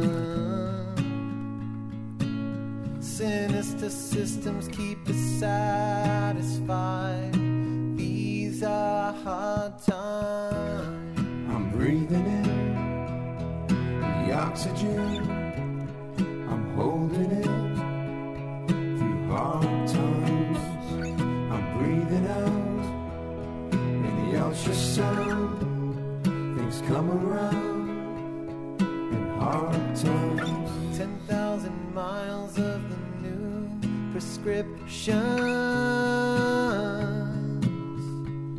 So we open our mouths and take them all inside, one pill at a time. The purest fiction. And send our sisters to the sacrifice conviction. Sinister systems keep us satisfied. These are hard times. I'm breathing in the oxygen.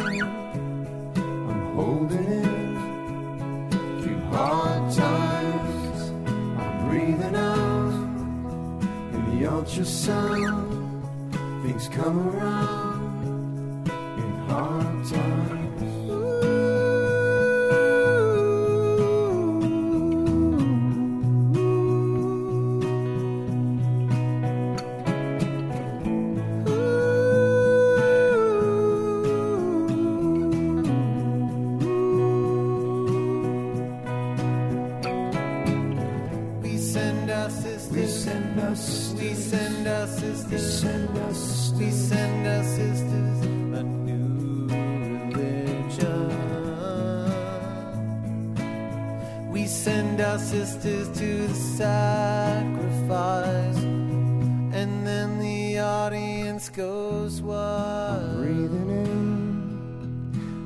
oxygen.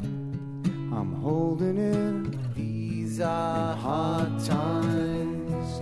I'm breathing out in the ultrasound. Things come around. These are hard times. I'm breathing in the oxygen. Take it all inside. I'm holding it. Take it all inside. Hard times. Hard Times from Look Alive from Guster. Okay, okay. I want to know what was that about? What's that? Yeah, tell me what that was about. The song? Yeah. That performance of the song, or just the song? The- Like, what's the lyric about? Yeah. Um, like I, I just, we were just talking before, and we're like, we're literally like, this is the second inter- second interview we've really done about the record, so Uh-huh. I'm not into my canned anecdotes part yet. Um, so I have to really think about the question. I mean, this song was like very unusual in the sense that a lot of lyrics are always the hardest thing for us slash me, and some of these songs we've been working on for years, and lyrics take sometimes months and months to work on. And we wrote this song in the studio, so usually I'll sort of uh, I'll write a lyric as a sort of rough draft, and then I'll kind of mess it up. And what's the, what, this is NPR uh, obfuscate? Is that a word? Obfuscate, yes, Yes, that's thank right. you. Like a politician. Yeah, so that's what I usually do. It's like I'll say something maybe plain spoken, and then I'll try and make it more metaphorical, so it's less. It, there, for whatever reason, I feel like it, it kind of gives you somewhere to dig, and there really wasn't time for that in the studio.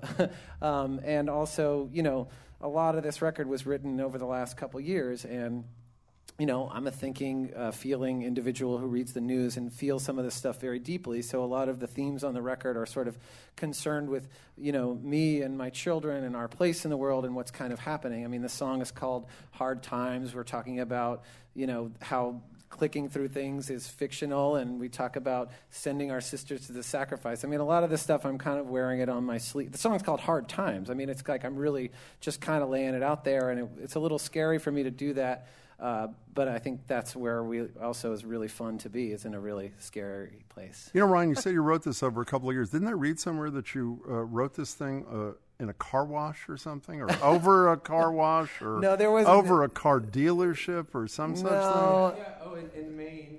Oh, you did. Uh, Thank you, rehearsal. Brian, for bailing me out. I like there. your I Appreciate like your research I didn't. team. Yeah, we and did. that We have a slash very you. good research Well, team. we go ahead. We all live in different places. We so know to that, write yeah. songs, we kind of get together At a car wash. There. And in Portland, Maine, Adam hooked us up with this rehearsal space on top of a car dealership.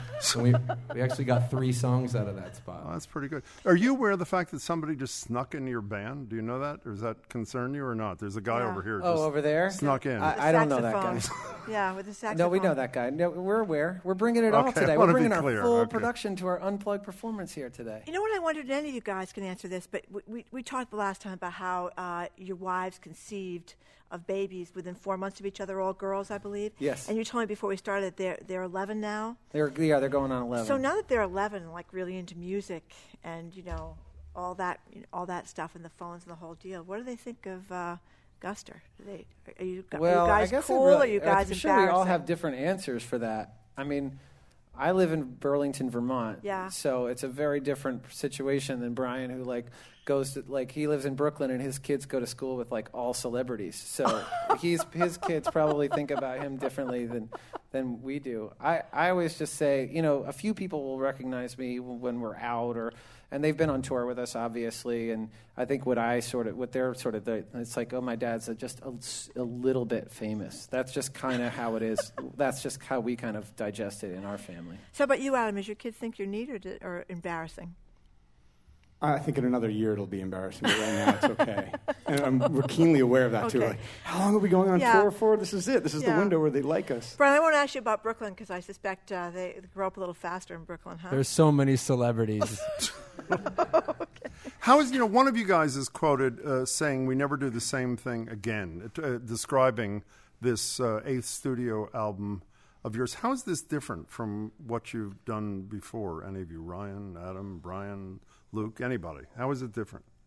Well, you can you can go. I mean, I think a lot of it is is that we try and get we try and become better songwriters and lyricists and performers uh, every time out. But a lot of the sonics are the, really the things that I think changes from from record to record. Our last record was made with our friend Richard Swift, who has a very specific way of approaching making music. It's a lot of first takes. It was really not a fidelity issue. It was all vibe, and we made recorded 14 songs in three weeks, and that was like that. And it, it really what it comes down to. And then this guy, Leo Abrahams, who we collaborated with, is couldn't be more the opposite. He's incredibly fastidious, super molecular, down to the detail, would work on something for days and days. And so I think what a lot of it comes down to is our intention going into it, but also the collaborators that we choose. I mean, we've self produced a record or two, but I think a lot of times our producers really, if we, when, it, when it's done right, our, the producers kind of get to shine through in a lot of ways. So This thing is formally re- released on Friday. Obviously, you're pretty happy with it. You hadn't released it. Do you are you nervous about how anything new you do is received by your fans and the public, Adam? We try not to be. I, I, But are you? I mean, I don't not not particularly. I think at this stage, the, the, at least the folks that come to our concerts, they, they they expect something new every time we come out. I think they'd be disappointed if we kind of did the same records over and again. But do you do you when you know that the reviews are going to come out? Do you like wait up for No. whatever paper? You really I, don't. I, I totally. I mean, I do. I read everything. That's Ryan ever telling the truth uh, there. Written about our band. And how do you take it? But, but what's di- what's cool about this, and I think you guys know this because while we're probably not the same age, we're also at an age where you sort of care less and less about how things are consumed and more about what you've made. And like I, the older I get, the more I believe in what I do and sort of shutting out the noise. And you know I have amazing we have amazing collaborators in each other. So we've we have the checks and balances. It's not like anything's gotten past any of us. And we all know a lot of stuff. So like I think it. I don't think that all of this is going to go over super well, like right out the out of the gate, and some might not ultimately. I mean, that song is very serious and called Hard Times, and in this next song, I sing in an English accent. You know what I mean? And it's kind of, and it's and it's a really strange record. I think it's the most disparate and sort of, you know, it's a it's a hard thing to kind of pull together. But we really like we know this stuff so we've spent so much time on this record. There's I can stand behind every note of it. So if you sing in a British accent, how'd you vote on Brexit? Oh, I, I, I, I obviously love brex- breakfast. Okay, fine. yeah, I was going to say before you switch Yeah. into Brexit that that's a very mature attitude that other people might embrace in their. She's talking Yes, about me, she- yeah, that's actually. right. I am very- she- It's a she mature talking about me. So, can we hear this song? What are you playing? Uh, it's called Overexcited. Overexcited. This is Guster.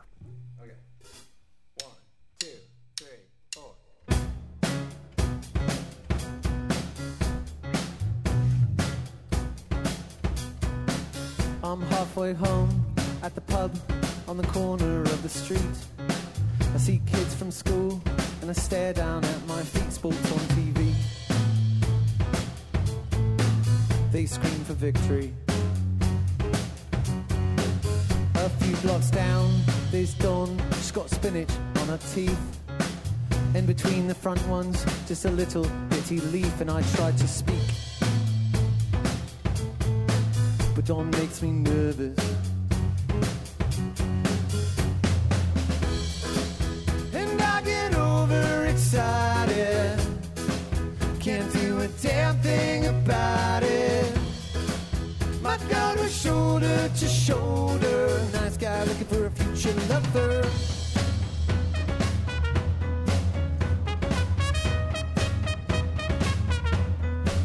The pet shop's closed, too bad, cause animals like me back. We had a dog once, we all just called a cat, was mum's idea. She's got a great sense of humour. Later tonight, some soup, then I'll probably send a text. Hey Don, it's Jim, would you like to have the sex? And if that's too weird, maybe just a hot chocolate.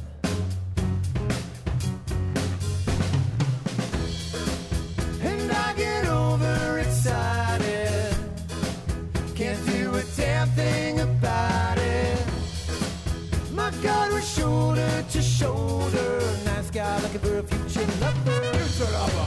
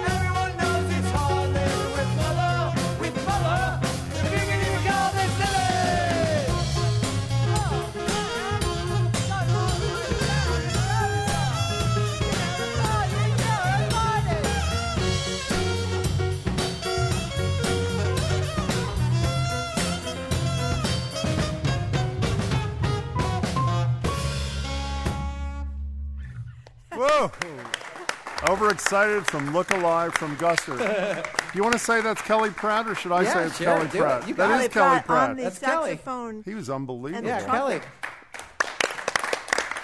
Nicely done. What's with the British accent? Sorry, I couldn't What's hear. with the British accent? You know, I couldn't really tell you. Although I, I did an inter- I did an interview on the way down, and someone said, you know, historically, how much of yourself is in your lyrics? And I think that I was like, oh, everything I talk about is basically me, some version of me. And then I was like, oh, except for overexcited, I wasn't me, so I was playing a character. So I think to even like distance myself further, I was like just. And uh, I don't know. And plus, we really like that song. We really like Madness, and we were really trying to be like Madness. So, and our producer was British, and he gave us permission to do it because all it takes is one British guy to tell you it's okay, and he did. So we did. I, I don't, I, and it just sort of fit because if I was just going, the pet shop's closed, too bad. I don't know. It just didn't feel like it has. It wouldn't feel comfortable for me. Sounds I think- Makes sense? right. I No, think it does I don't know. I don't really know. It's it's a great question. I don't know how to answer. It. I it think spinach in your teeth is something that we can all relate to early in Right? the song. Is- Why is it always a spinach, by the way? You ever It's thought always about got that? spinach. It is spinach. got Why isn't it romaine lettuce? I don't. I, I don't know because they don't eat lettuce. Yeah, in I guess so. It's very dangerous to Maybe they do. to eat a spinach kind of salad. Hey, you guys have got a contest going, which I thought was sort of neat. This is radio, so people can't see that your album cover has a picture of a woman with sort of an embroidered hat on her head. So, tell us about the contest. Well, basically, I have I kind of ADD, and I'm constantly like fiddling with my phone. So before we went into the studio, I didn't want to always be on my phone. So I I really like embroidery. So I started embroidering. Like when we were sitting in the studio, I learned like like four stitches. So I could just like that's on my shirt. I have stuff everywhere. I'm like everything just to get my hands busy. So then. I was on Instagram, like looking how to do embroidery, and I found this artist, this woman Nikki Verbitsky, who who did that, and I was like, "This is beautiful art." And when it all kind of felt like, and then when we called the album "Look Alive" and we saw that image, it all kind of tied together. And she did a she did our faces and stuff. It was just one of those sort of kismet moments. How often you guys? I mean, you live. Everybody lives in a different place. Yes. Different state, yeah. Different. How often do you see each other and rehearse and all that kind of stuff? I mean, we're together. This is our job. This is kind of our main job. So, Yeah. like, we're touring. We- We're usually either touring or writing or recording. You know, I mean, we see each other at least every month, and sometimes, you know, like we're leaving now and we're going. Uh, we, you know, my son was crying last night when I left, and it's like, "Why are you leaving for months?" It's like it's just one month, Dash. You know what I mean? kids still like, cry? But the contest, though, this is kind of a neat thing. The pre- if you order, I'm, I'm reading from this press release right here. If you pre-order Look Alive through the Guster website, you can get. And the reason I mentioned that artist, that this Nikki Verbitsky, the Look Alive album artist, will immortalize one's fan portrait in full embroidery style. That's right? such a good idea. Yeah. Who's doing that? Yeah, We're yeah, doing that. Yeah, you're doing That's doing awesome. that. Way to you're go, doing that, and also one acoustic house show during the upcoming t- uh, 2019 tour, live streamed on Guster's social Oh, media I thought from we somebody's. vetoed that. Way to You go, did? Guster Management. From living room, from somebody's living Oh, room. I really thought we said we weren't going to do that. Really? Well, you better Yep. take it off your Well, press I guess we are. We really love doing those kind yeah, of things. Yeah, go to somebody's living room and do it, right? Yeah, this is sort of a big living room. I guess the acoustics are better. So, can you go back to the dorm room or whatever? I'm sorry, I'm obsessed with the Tufts thing from 27 years ago. How would they feel about you? How would the Adams and Ryans and Bryans of 1991 feel about the three of you plus Luke and an occasional Kelly in 2018? You mean how do 2019, college whatever it is. kids interface with Guster or Tufts Well, how did kids? those college kids? How would those three college Oh, kids us? feel about Like- you as you today? I yeah. mean, we listened to terrible music when we met each other, so I don't know. I guess it depends how my self worth is feeling today. We'd be pretty confused by what we're doing right now. But was this there's- was this intent? I'm sorry, Brian. Why? I just don't think there's any part of me that's like, ah, I should have been a dentist. And, and, No, and, and no. dentists are awesome, and dentistry they're is great. important. But I feel like a kind of unexpected, like rock and roll career is something I'll be grateful for. Well, also, a lot of your fans have, have basically grown up with you guys. I mean, they followed Yeah. you at Tufts and they followed you right on through. We made like grown ass women who are like, "Oh, I was listening to you when I was nine. You know what I mean? And because it's you know it's 27 years, and and some people have been listening to us like for, you know for more than half their lives. isn't that great? The Isn't bulk of their doesn't life. that feel it's, great? Listen, I did a lot of this, and I'm not trying to shut you down, but I like I did a lot of this navel gazing thing when the when the 25 came around, Uh-huh. and and ultimately what I came out was just so incredibly humbled by the thing, but also like we work really hard to be better at what we do every time. And we work really hard to, to keep it interesting for ourselves and our fans.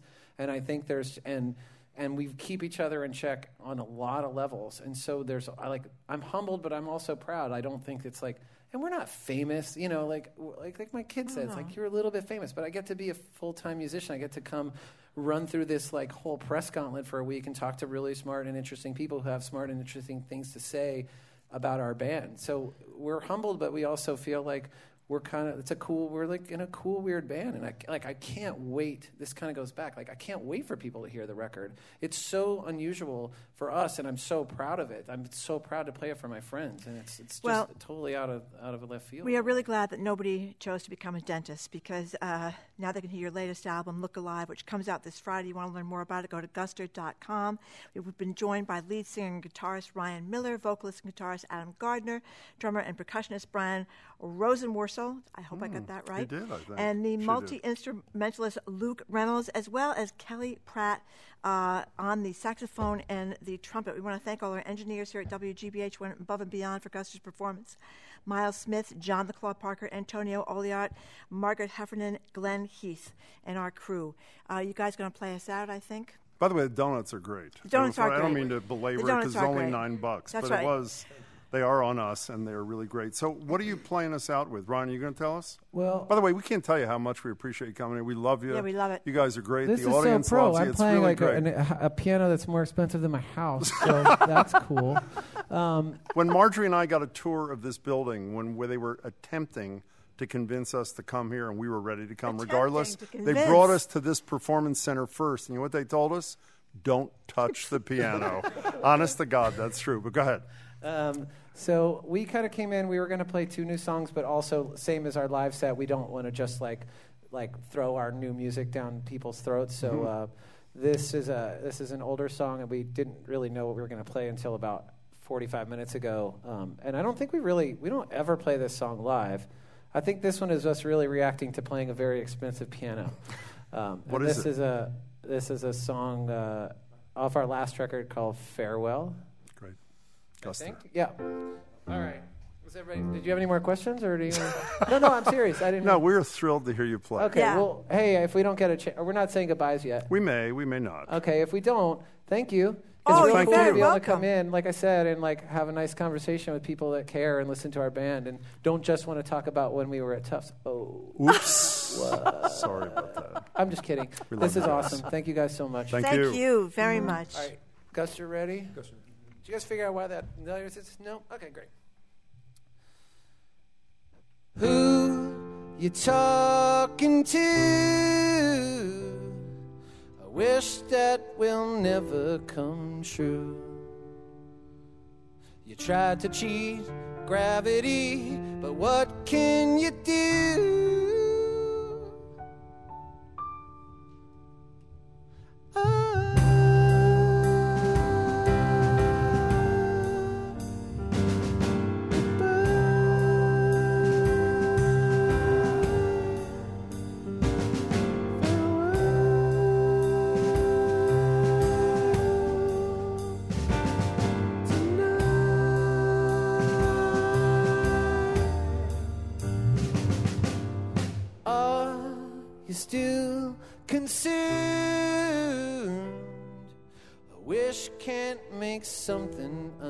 Untrue. You tried to cheat gravity, but what can